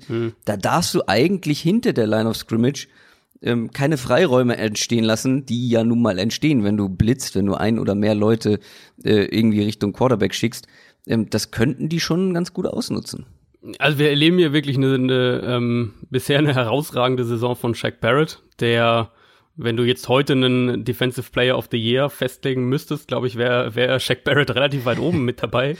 Den Ähm, du in der Free Agency hoch angepriesen hast. Ganz ja. genau, genau. Wir erinnern uns. Und das ist aber auch wirklich so der, der individuelle Faktor, wo ich ja gesagt hätte, okay, ich weiß nicht, ob die Bucks das haben, jetzt gerade mit, mit JPP, der ja immer noch fehlt, ähm, ob sie eben diese individuelle, den individuellen Pass-Rusher haben, vielleicht auch der, der 1 gegen 1 Matchups auch gegen starke Left Tackles oder Right Tackles gewinnen kann.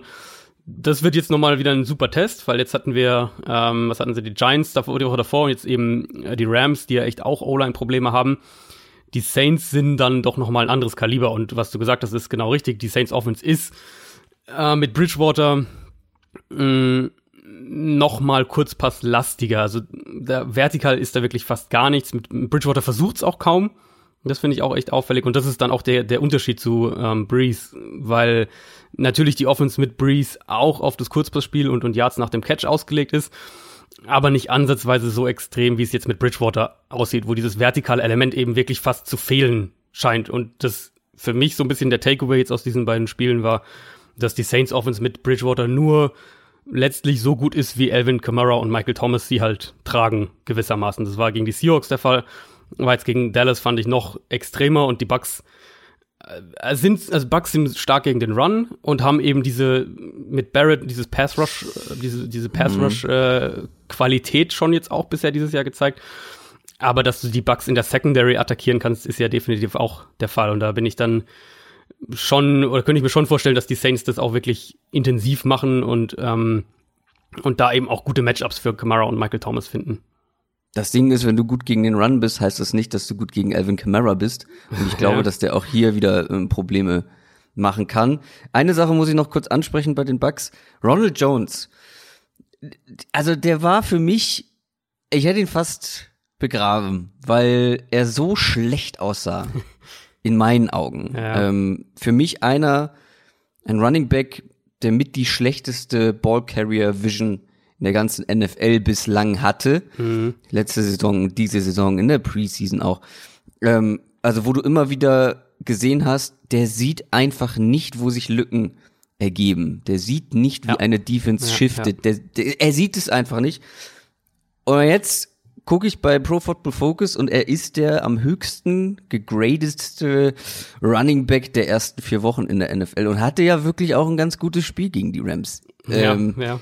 Da bin ich auch mal gespannt, wie sich das entwickelt, aber da muss ich schon einiges tun, dass der plötzlich irgendwie ja, ja können wir auch gut vorstellen, dass das in dem Spiel wieder äh, ein bisschen runterkommt, weil die Saints Front ist halt einfach also, also vor allem gegen den Run würde ich auch sagen, eine der besten und generell bisher dieses Jahr, äh, also vor allem die, die Defensive Line gehört äh, mit zum Besten, was die NFL bisher dieses Jahr in der, in der Liga hat. New England Patriots gegen Washington Redskins. Ja, da gibt's Gegensätze an jeder Ecke. 4 und 0 Patriots gegen 0 und 4 Redskins. Ja. Das kann man relativ kurz halten ich denke, wir sind uns beide einig, dass die Patriots das Spiel gewinnen sollten. Mhm. Wir haben auch bei den Patriots viel über die Offense und über die Defense schon gesprochen. Da hat sich jetzt auch nicht so viel dran geändert, auch wenn die Offense zum Beispiel gegen die Bills jetzt ein bisschen Probleme hatte. Aber lass uns lieber über die Storyline eigentlich bei den Redskins sprechen. Die haben nämlich Case Keenum im, im zweiten Viertel no. gebencht beim Stand von 0 und 14 und da bin ich wirklich an die Decke gegangen.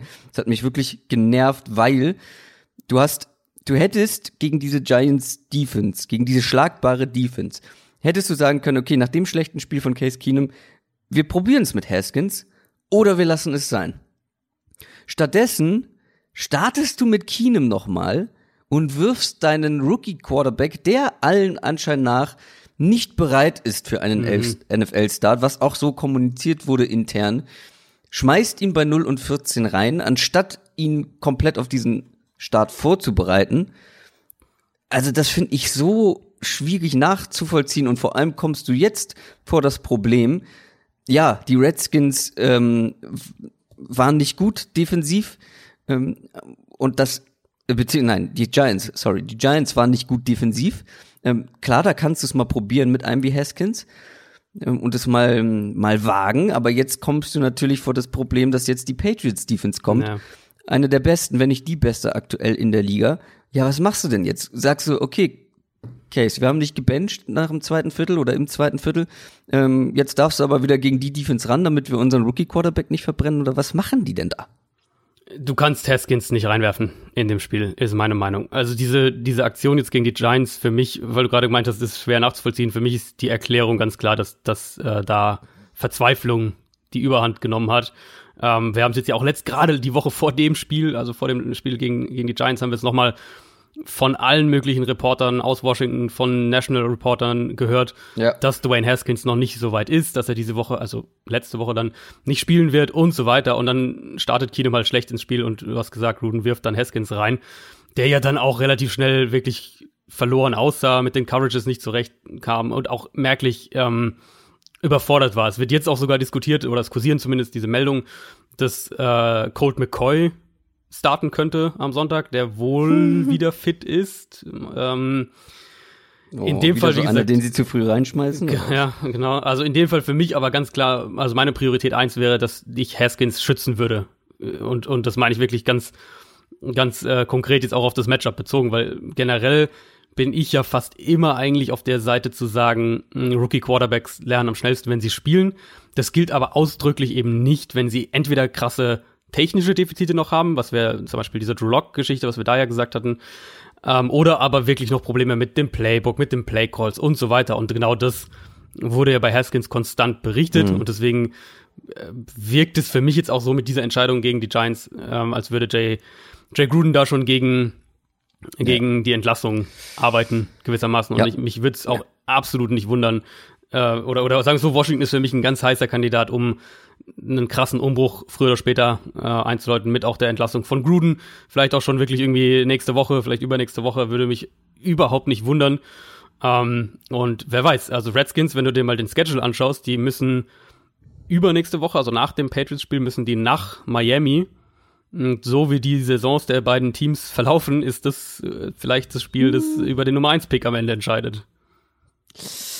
Ja, Redskins, Jay Gruden, äh, auch für mich der absolute Top-Favorit, entlassen zu werden. Mhm. Auch wenn es da vielleicht noch ein, zwei andere gibt, die da irgendwie ähm, ja, Chancen hätten. Müssen wir noch was zu den Patriots sagen? Ja, gegen die Bills, das war ein ungewohnt schwaches Spiel von Tom Brady auch, war auch eine sehr starke Defense.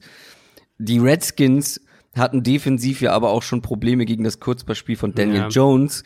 Und jetzt kommt der Beste dieses Fachs mit Tom Brady und dieser Patriots Offense. Ich sehe einfach nicht, wie die das verteidigen sollen, außer ja. 180 Grad Wende bei nee, den Redskins. Sie, sie haben nicht ansatzweise diese Matchups, die Buffalo ja. eben den Patriots bieten kann. Deswegen wird es mich auch extrem wundern und dann ja eben auch, also letztlich egal welcher Redskins Quarterback spielt, ähm, Patriots sind halt viel zu gut in Coverage selbst falls jetzt Terry McLaurin wieder zurückkommt, der hat ja auch noch gefehlt jetzt gegen die Giants, die Patriots können, wenn sie das so wollen, jeden äh, Receiver von Washington durch die Bank weg auch in 1 gegen 1 Coverage nehmen und dann komplett frei mit Underneath-Verteidigern, mit freien Zone-Verteidigern und oder auch Blitzern natürlich arbeiten. Und da sehe ich absolut nicht, wie, wie Washington da standhalten will, zumal ja auch die Offensive Line immer noch echt problematisch ist bei Washington und jetzt ja. letzte Woche auch ja, hat ja auch noch Brandon Scherf gefehlt, der Guard ist, ist auch noch kurzfristig aus, auf, ausgefallen, ähm, wo auch noch nicht ganz klar ist, ob der diese Woche wieder spielen kann. Also da sind schon, äh, das sind schon sehr, sehr, sehr viele Baustellen. Das ist eben, wie gesagt, eins, was, eines dieser Teams, was ich auch angesprochen hatte, ähm, die meiner Meinung nach im Umbruch sind und aber auch selbst wahrnehmen und annehmen müssen. So, schon über zwei Stunden. Wir haben noch vier Spiele. Jacksonville Jaguars spielen gegen die Carolina Panthers. Ähm, alle Teams in der AFC South sind übrigens zwei und zwei. Mhm. Äh, das ist das, was ich meinte mit, ich habe keine Ahnung, wer da am Ende ja. das Rennen macht und ja, die ja. Division ist für mich komplett offen und das sieht auch ganz danach auch, äh, danach aus. Ähm, die Panthers sind auch zwei und zwei. Mhm. Wir befinden uns also nicht nur was den Rekord angeht, so im NFL-Mittelmaß. Ich finde, die beiden Teams passen da auch spielerisch aktuell ganz gut hin. Ganz gut hin. Beide mit ihren Backup-Quarterbacks unterwegs. Kyle Allen bei den Panthers, zweiter Sieg im zweiten Spiel, aber so ein bisschen wie bei Daniel Jones. Zweiten Sieg geholt, aber nicht durch die Bank weg so gut ausgesehen wie im mhm. Spiel davor. Ähm, wieder Ball Security ist ein ja, Thema, ja. Fumbles sind ein Thema. Unter Druck hat er einfach Probleme. Das ist das, was wir angekündigt haben. Ähm, Im ersten Spiel hatte er ganz wenig Druck und wir haben gesagt, äh, mal sehen, wie das im zweiten Spiel wird, wenn er vielleicht mehr davon bekommt sah teilweise nicht gut aus. Ja, am Ende hat er so ein Mega-Play gegen JJ Watt, wo er da dem Sack entkommen mhm. ist und dann mhm. einen richtig guten Pass noch gespielt hat. Die Frage ist, wie viel Druck wird er hier bekommen in diesem Matchup gegen ich, die Jaguars? Ja, ich könnte mir vorstellen, einiges. Also das ist ja wirklich so das Thema, also diese Mischung aus Ball Security und wie verhält er sich gegen Pressure auch? Was macht er gegen Pressure? Und das war jetzt schon deutlich schlechter im zweiten Spiel. Die Panthers Offensive Line ist natürlich jetzt auch nicht gerade eine Top 5 Line während ähm, Jacksonville's Defensive Front, das haben wir jetzt gerade vor zwei Wochen gegen die Titans gesehen, so ein Spiel dann auch mal an sich reißen kann.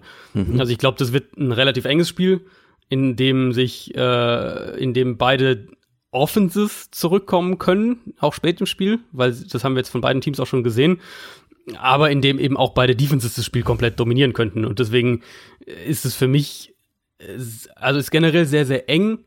Ähm, du musst, glaube ich, bei beiden Teams wirklich aufpassen, dass du die gegnerische Offense nicht im Spiel hältst, wenn man so will, weil wir jetzt von ja, von Kyle Allen und aber auch von Gardner Minshew eben gesehen haben, dass sie so diese diese streaky Phasen haben können und dann plötzlich laufen sie heiß und und haben ähm, dann ja natürlich auch beide Teams die Playmaker, um mh, aus kurzen Pässen Big Plays zu machen. Calais Campbell hat aktuell 23 Quarterback Pressures, ja. Platz 7 in der NFL. Läuft nicht so schlecht für einen äh, Josh Defenses. Allen, Yannick Ngakwe, also da genau, ist, Josh äh, Allen hat schon äh, einiges genau. an, an Pressures gesammelt, aber Calais Campbell ist aktuell der beste Interior-D-Liner, was diesen Wert angeht. Ähm, auf der anderen Seite haben wir einen Quarterback, der gegen Druck wirklich ganz gut aussieht, mhm. zumindest meistens. Gardner Minshew. Was der teilweise gegen Druck abliefert, das ist ja. schon gut. Ja. Also dieser eine Touchdown-Pass, wo er irgendwie gefühlt fünf äh, Pass-Rushern ausweicht und dann ganz souverän und ruhig und präzise den freien Mann sieht, die Augen oben behält. Ja. Ähm, das ist schon, das ist schon stark und es spricht aktuell viel dagegen, warum sich das ändern sollte. Klar, Gardner Minshew hat seine Defizite, aber das, was er kann, das macht er aktuell richtig gut. Ja. Aber auch die Panthers Defense scheint gar nicht so schlecht zu sein. Die, die mausert sich. Ja, total. Also Pass Rush funktioniert bei den Panthers, weil sie das auch super auf mehrere Schultern einfach verteilen können. Äh, mit Addison, mit McCoy, mit Brian Burns, mit Dontari Poe, Bruce Irvin auch. Äh, hier natürlich die Nachricht kam jetzt noch am Dienstag, dass K1 Short äh, auf IR muss und dementsprechend lange fehlt. Das ist natürlich ein, ein Rückschlag für die Defense, aber hat jetzt auch die letzten Spiele schon verpasst gehabt. Also die sollten gegen diese Jaguars O-Line Druck aufbauen können. Äh, die Panthers Secondary ist in der Summe besser, als ich es erwartet hatte vor der Saison. Auf der anderen Seite natürlich, wäre das jetzt bei Minshew schon einige Sachen angesprochen, ähm, diese Offense ist immer noch irgendwo zu einem gewissen Grade auf dem Spiel gesehen inkonstant. Äh, wir haben das jetzt auch wieder in Denver gesehen, auch, auch die Woche davor. Die kann so ein bisschen heiß und kalt laufen und, mhm. und hat dann gute Phasen und schlechte Phasen innerhalb eines Spiels. Was mir aber auffällt, ist, ähm, dass Jacksonville offensiv einfach relativ wenige Fehler macht, also gravierende Fehler macht. Und Minshew mhm. wirft jetzt nicht so viele Risikopässe. Ähm, sie sind aber passlastig bei Early Downs, kommen dann eben in der Kombination schon mal relativ oft in, in äh, Second, in kurze Second Downs. Hatten jetzt dann in zwei aufeinanderfolgenden Spielen auch explosive Runs von, von Leonard Fournette, ähm, was natürlich auch hilft. Aber so wie Minshew spielt und so wie die Jaguars offensiv Play Call, äh, Plays callen, ähm, ist es einfach eine Offense, die nie so richtig aus dem Spiel raus ist, selbst wenn sie mal schlechte Phasen hat, wie jetzt zum Beispiel in der ersten Halbzeit gegen Denver. Das, und die können halt jederzeit zurückkommen, weil sie jederzeit auch in der Lage sind, A, entweder einen langen Drive aufzulegen oder B, mit Big Plays zu punkten. Leonard Fournette hatte tatsächlich mal ein Bombenspiel. Ja, aber da muss man auch Props an die, an die Offensive Line geben, ja. die da wirklich teilweise Scheunentore freigeblockt Total. hat. Und das mhm. liegt natürlich dann einem Fournette, wenn der erstmal ins Rollen kommt, wenn er so die ersten Yards gemacht hat. Genau, so muss dann ist er ja spielen. Genau, genau ja. dann ist er ja einer der Besten, wenn der wenn er, ähm, genau, durch die Line of Scrimmage kommt. Ganz genau. Genau, ja. Ähm, Props an die O-Line. Das ist ein Thema fürs nächste Spiel, ähm, aber im negativen Sinne. Atlanta Falcons gegen Houston Texans, zwei der schlechtesten Offensive Lines der Liga, zwei Teams aus den engsten Divisions der Liga.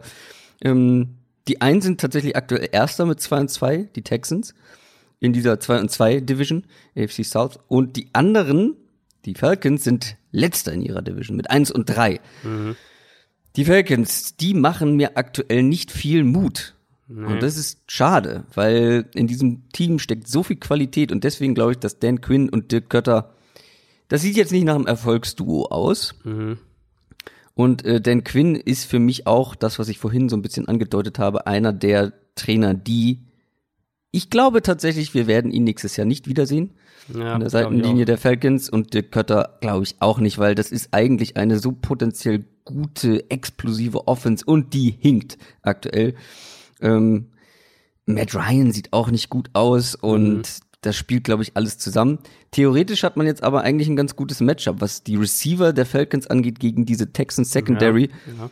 Ähm, aber auch wiederum ein schlechtes Matchup, was die O-Line der Falcons gegen die Texas Front angeht. Also das hebt sich so ein bisschen auf am Ende. Ich habe es mir wirklich auch so notiert, dass, dass die Falcons für mich nach Washington das Team sind, bei dem ich als am wahrscheinlichsten erachte, dass die ähm, das ganze Ding versenken und den Neustartknopf drücken.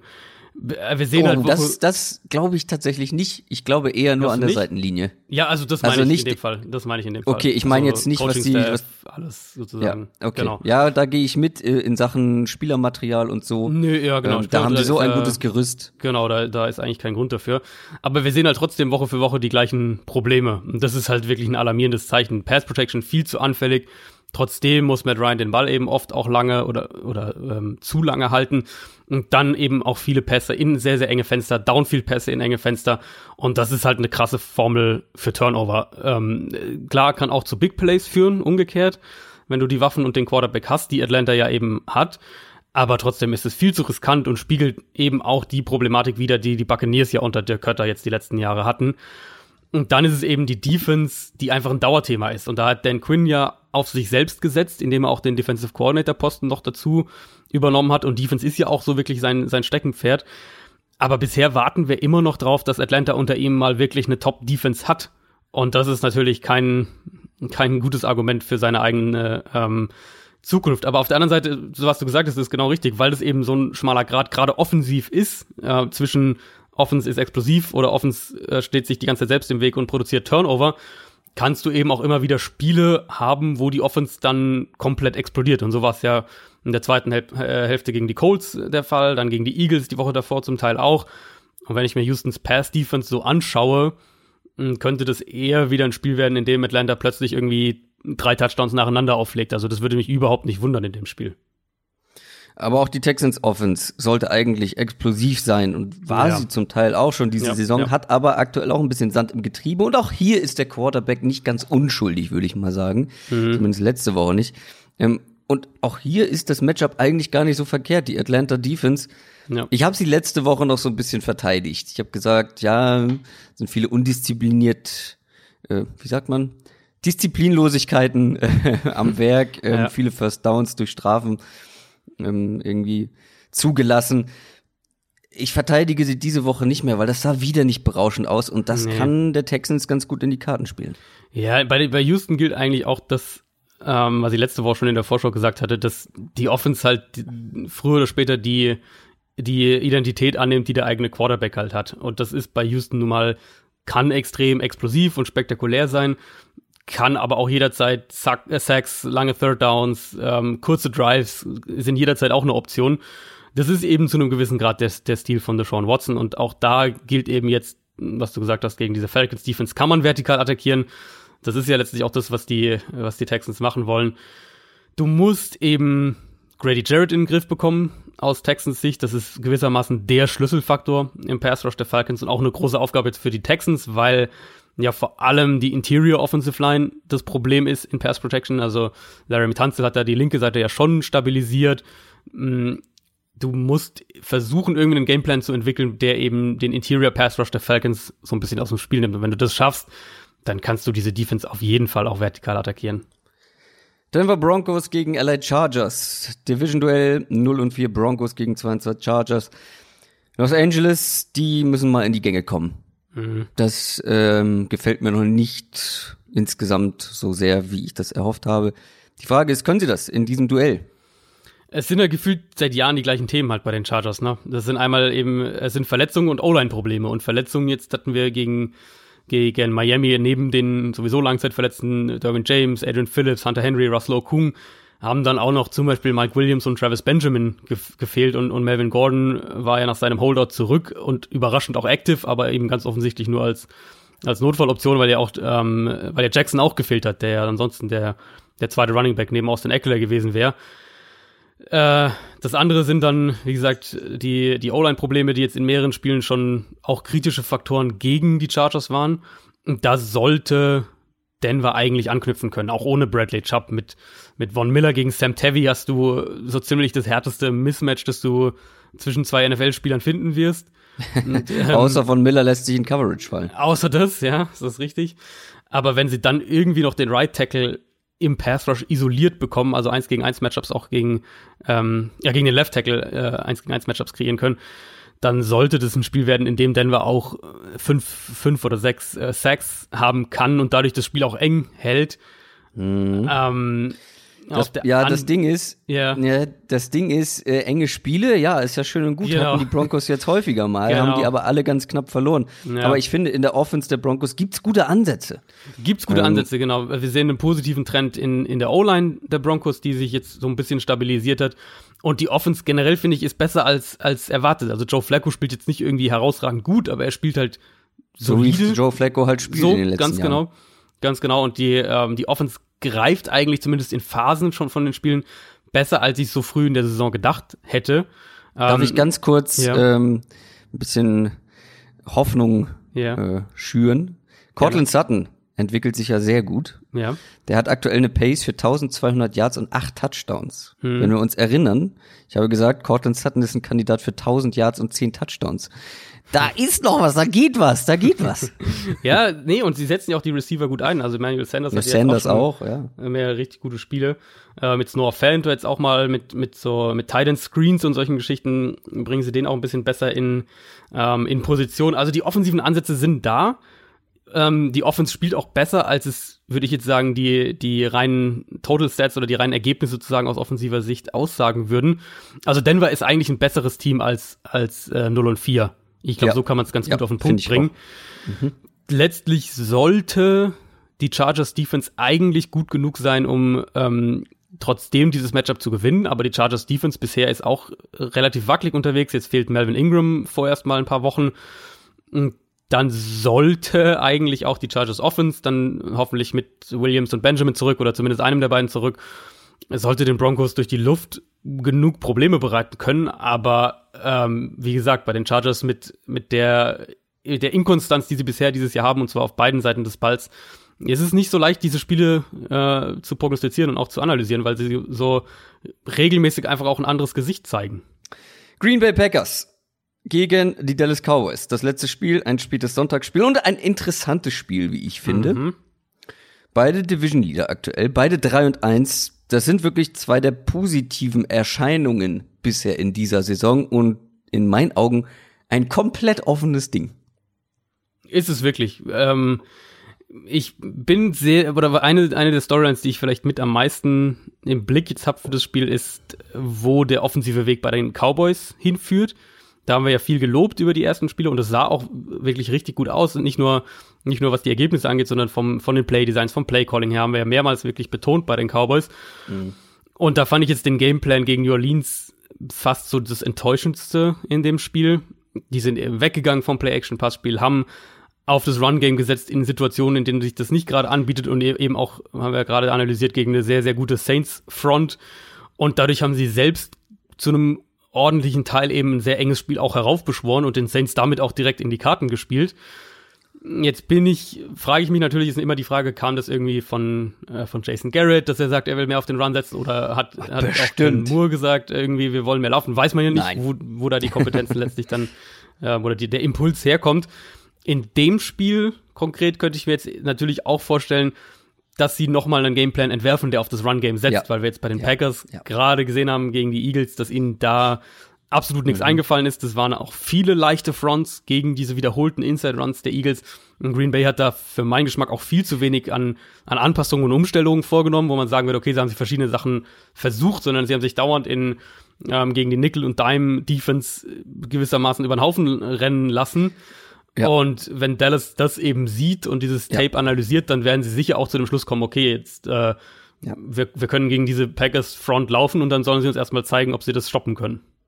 Vor allem auf der anderen Seite ist man halt bei den Packers gegen den Pass sehr stark. Der Pass Rush ist ordentlich, die Coverage ist ordentlich. Jair Alexander zum Beispiel sp- spielt eine richtig starke Saison bisher. Ja. Ja, ich kann mir halt auch vorstellen, habe ich hier genauso stehen, dass sie plattgewalzt werden, wenn sie da nicht irgendwelche Änderungen vornehmen, weil die Cowboys können laufen. Ähm, Ja, Mit der O-Line. Äh, Tyron Smith fällt jetzt wohl aus bei den Mhm. Cowboys in der Knöchel- Offensive Line.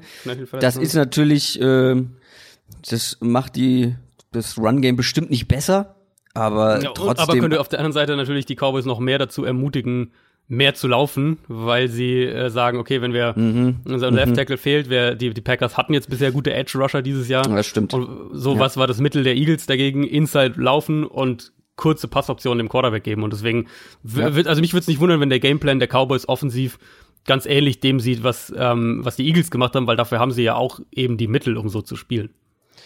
Dann noch kurz zur Packers Offense. Die hat gute Ansätze gezeigt. Wie du schon gesagt hast, ein paar Fehler im Play-Calling auch. Mhm. Ähm, das Laufspiel, mh, ja, äh, Ja. geht. Ähm, ich befürchte allerdings, dass man jetzt auf eine deutlich stärkere Defense insgesamt Ja. trifft und dass das ein gutes Stück Arbeit wird, weil da reicht es eben nicht aus, ähm, beziehungsweise ein Devontae Adams kann ich mir nicht vorstellen, dass der so verloren geht in der Secondary, wie zum Beispiel bei den Eagles das der Fall war, wenn er über überhaupt weite Strecken. spielt, wenn er überhaupt fit ist, der muss ja auch raus dann am Ende Ach stimmt, der hat ja, ist ja also auch angeschlagen. muss man ja auch schon, beobachten. ist ja schon äh, News? Ich habe noch nichts gesehen, nee, aber ich meine, die Injury Reports werden dann Donnerstag. Unlikely, unlikely to play aktuell. Ja, genau, es klang auch nicht so, also sah ja auch nicht so mhm. gut aus. Er war ja dann auch in dieser entscheidenden Phase des Spiels, war er dann auch nicht mitten auf dem Feld. Das wird ein harter Prüfstein für die Packers Offense. Ja, total. Also, es hat sich eigentlich auch so ein bisschen das fortgesetzt, was wir ja gesagt hatten, wieder super Game Script gehabt gegen die Eagles, super reingekommen. Dann aber eben dieses, was zu einem, zu diesem Coaching-Tree gehört, haben wir bei Shannon jetzt gerade bei den 49ers auch gesagt, dieser Ansatz zu sagen, wir wollen den Ball viel laufen. Ähm, und die Packers machen es halt nicht gut bisher dieses Jahr, muss ja. man ganz klar sagen. Das heißt, die, die Schlussfolgerung, und sie haben das dann in, im Laufe der zweiten Halbzeit auch gezeigt, das fand ich ein sehr ermutigendes äh, Signal von, auch für, für Matt LeFleur, dass sie dann wieder weggegangen sind von diesem Run-Heavy-Ansatz, auch gerade Early-Down-Run-Heavy-Ansatz, das haben sie Anfang der zweiten Halbzeit gemacht, sind dann wieder davon weggekommen. Und dann war mein Eindruck eben, das waren mehr, so wie was ich dann, äh, was ich als Rogers Plays bezeichnen würde, also mehr eben spät im Down, so ein bisschen improvisiert, so ein bisschen Rogers, Rogers macht halt auch mal was auf eigene Faust, während das Play läuft. Und unterm Strich war das Aaron Rodgers bestes Spiel seit langem, würde ich behaupten, gegen die Eagles. Ähm, Cowboys Defense natürlich ist schwer zu knacken. Ich glaube auch, dass sie in dem Spiel den Ball nicht gut laufen werden. Kann ich mir zumindest nicht vorstellen. Weil dafür sind die Cowboys zu stark in der Defensive Line und sind zu explosiv eben auch auf dem Linebacker-Level. Das ist ja dann auch, wenn es darum geht, Run-Gaps zu schließen, ein ganz, ganz zentraler Faktor. Also muss Green Bay mehr noch über Play-Designs kommen in dem Spiel. Gerade bei Play-Action haben sie die Mittel. Sie haben das ja immer wieder gezeigt, dass sie Defenses über Play-Designs vertikal attackieren können das muss in dem Spiel ein ganz, ganz zentraler Faktor sein, weil sich einfach zu sagen, okay, Devante Adams spielt nicht, wir, äh, wir kommen über das Run-Game, wir wollen sowieso über das Run-Game kommen, so wirst du das Spiel, vermute ich, nicht gewinnen. Die Detroit Lions und die Miami Dolphins sind in der Bye Week. Die haben Pause und zum Abschluss ja. haben wir jetzt noch die Prediction of the Week von den Kollegen von Football R. Welches Spiel haben sie sich diesmal rausgesucht? Ja, das Spiel, über das wir gerade gesprochen haben. Äh, die mhm. Packers bei den Cowboys und ähm, er geht in eine ähnliche Richtung, die wir auch gerade eingeschlagen haben. Er tippt auf einen 28-17 Sieg für die Cowboys, äh, die dann stark aufs Run-Game setzen, über 100 Rushing Yards von Ezekiel Elliott und Aaron Rodgers unter 250 Passing Yards. Das kann ich mm. mir nicht mhm. vorstellen. Ich glaube, Rodgers mm. wird mhm. mehr werfen. Äh, einfach er muss einfach, viel werfen wahrscheinlich. Ja. Genau, weil der, der, der Gamescript ihm vorschreiben wird gewissermaßen. Aber so wie das im Moment aussieht und wenn auch wirklich Devante Adams ausfällt, dann äh, tue ich mich schon ja, schwer, ohne den, den Adams da, äh, zu wahnsinnig große Chance zu geben, weil wir ja auch im gerade defensiv, wir haben das jetzt ja immer auch jetzt gegen die Eagles wieder gesehen. Du kannst eine Defense haben, die vielleicht gut bis sehr gut spielt über mehrere Spiele, aber die dann eben, wenn sie entweder das, ein schlechtes Matchup bekommt oder eine sehr sehr starke Offense einfach bekommt, ähm, dann riesige Probleme bekommt. Die Rams sind ja auch ein Beispiel in die Richtung. Haben ja auch mehrere sehr gute Defense-Spiele ähm, gezeigt. Ich habe ja letzte Woche, habe ich sie, glaube ich, noch als Defense-Team auch bezeichnet im Moment. Und dann halt, kommst du halt mal in eine Bucks-Offense, bei der halt mhm. halt alles klickt und, und äh, kriegst halt äh, 50 Punkte eingeschenkt. Also Defense in der NFL ist eben auch, was so Prognosen angeht, mit sehr, sehr viel Vorsicht zu genießen. Und die einzigen beiden Teams, die ich da im Moment ausnehmen würde, sind eben New England und Chicago. Das war's für diese Woche. Das waren die Previews auf Woche Nummer 5. Mal wieder ein ordentliches Brett. Ja, wir müssen uns da noch irgendwas, irgendwas einfallen lassen, was die, äh, die Länge angeht. Ja, viele sagen ja, ah, je länger, desto besser, aber ich, äh, ich, ich schaff's nicht, äh, so eine Folge dann theoretisch durchzuhören. Aber ja. ähm, viel Content. Viel, viel, viel Content, absolut. es kommen ja bald noch mehr Bye-Weeks, dann ja. regelt sich das. Sehr schön. Das war's für diese Woche. Wir hören uns kommenden Donnerstag wieder mit der Vorschau auf Woche Nummer 6. Macht's gut. Bis dann. Tschüss. Ciao, ciao.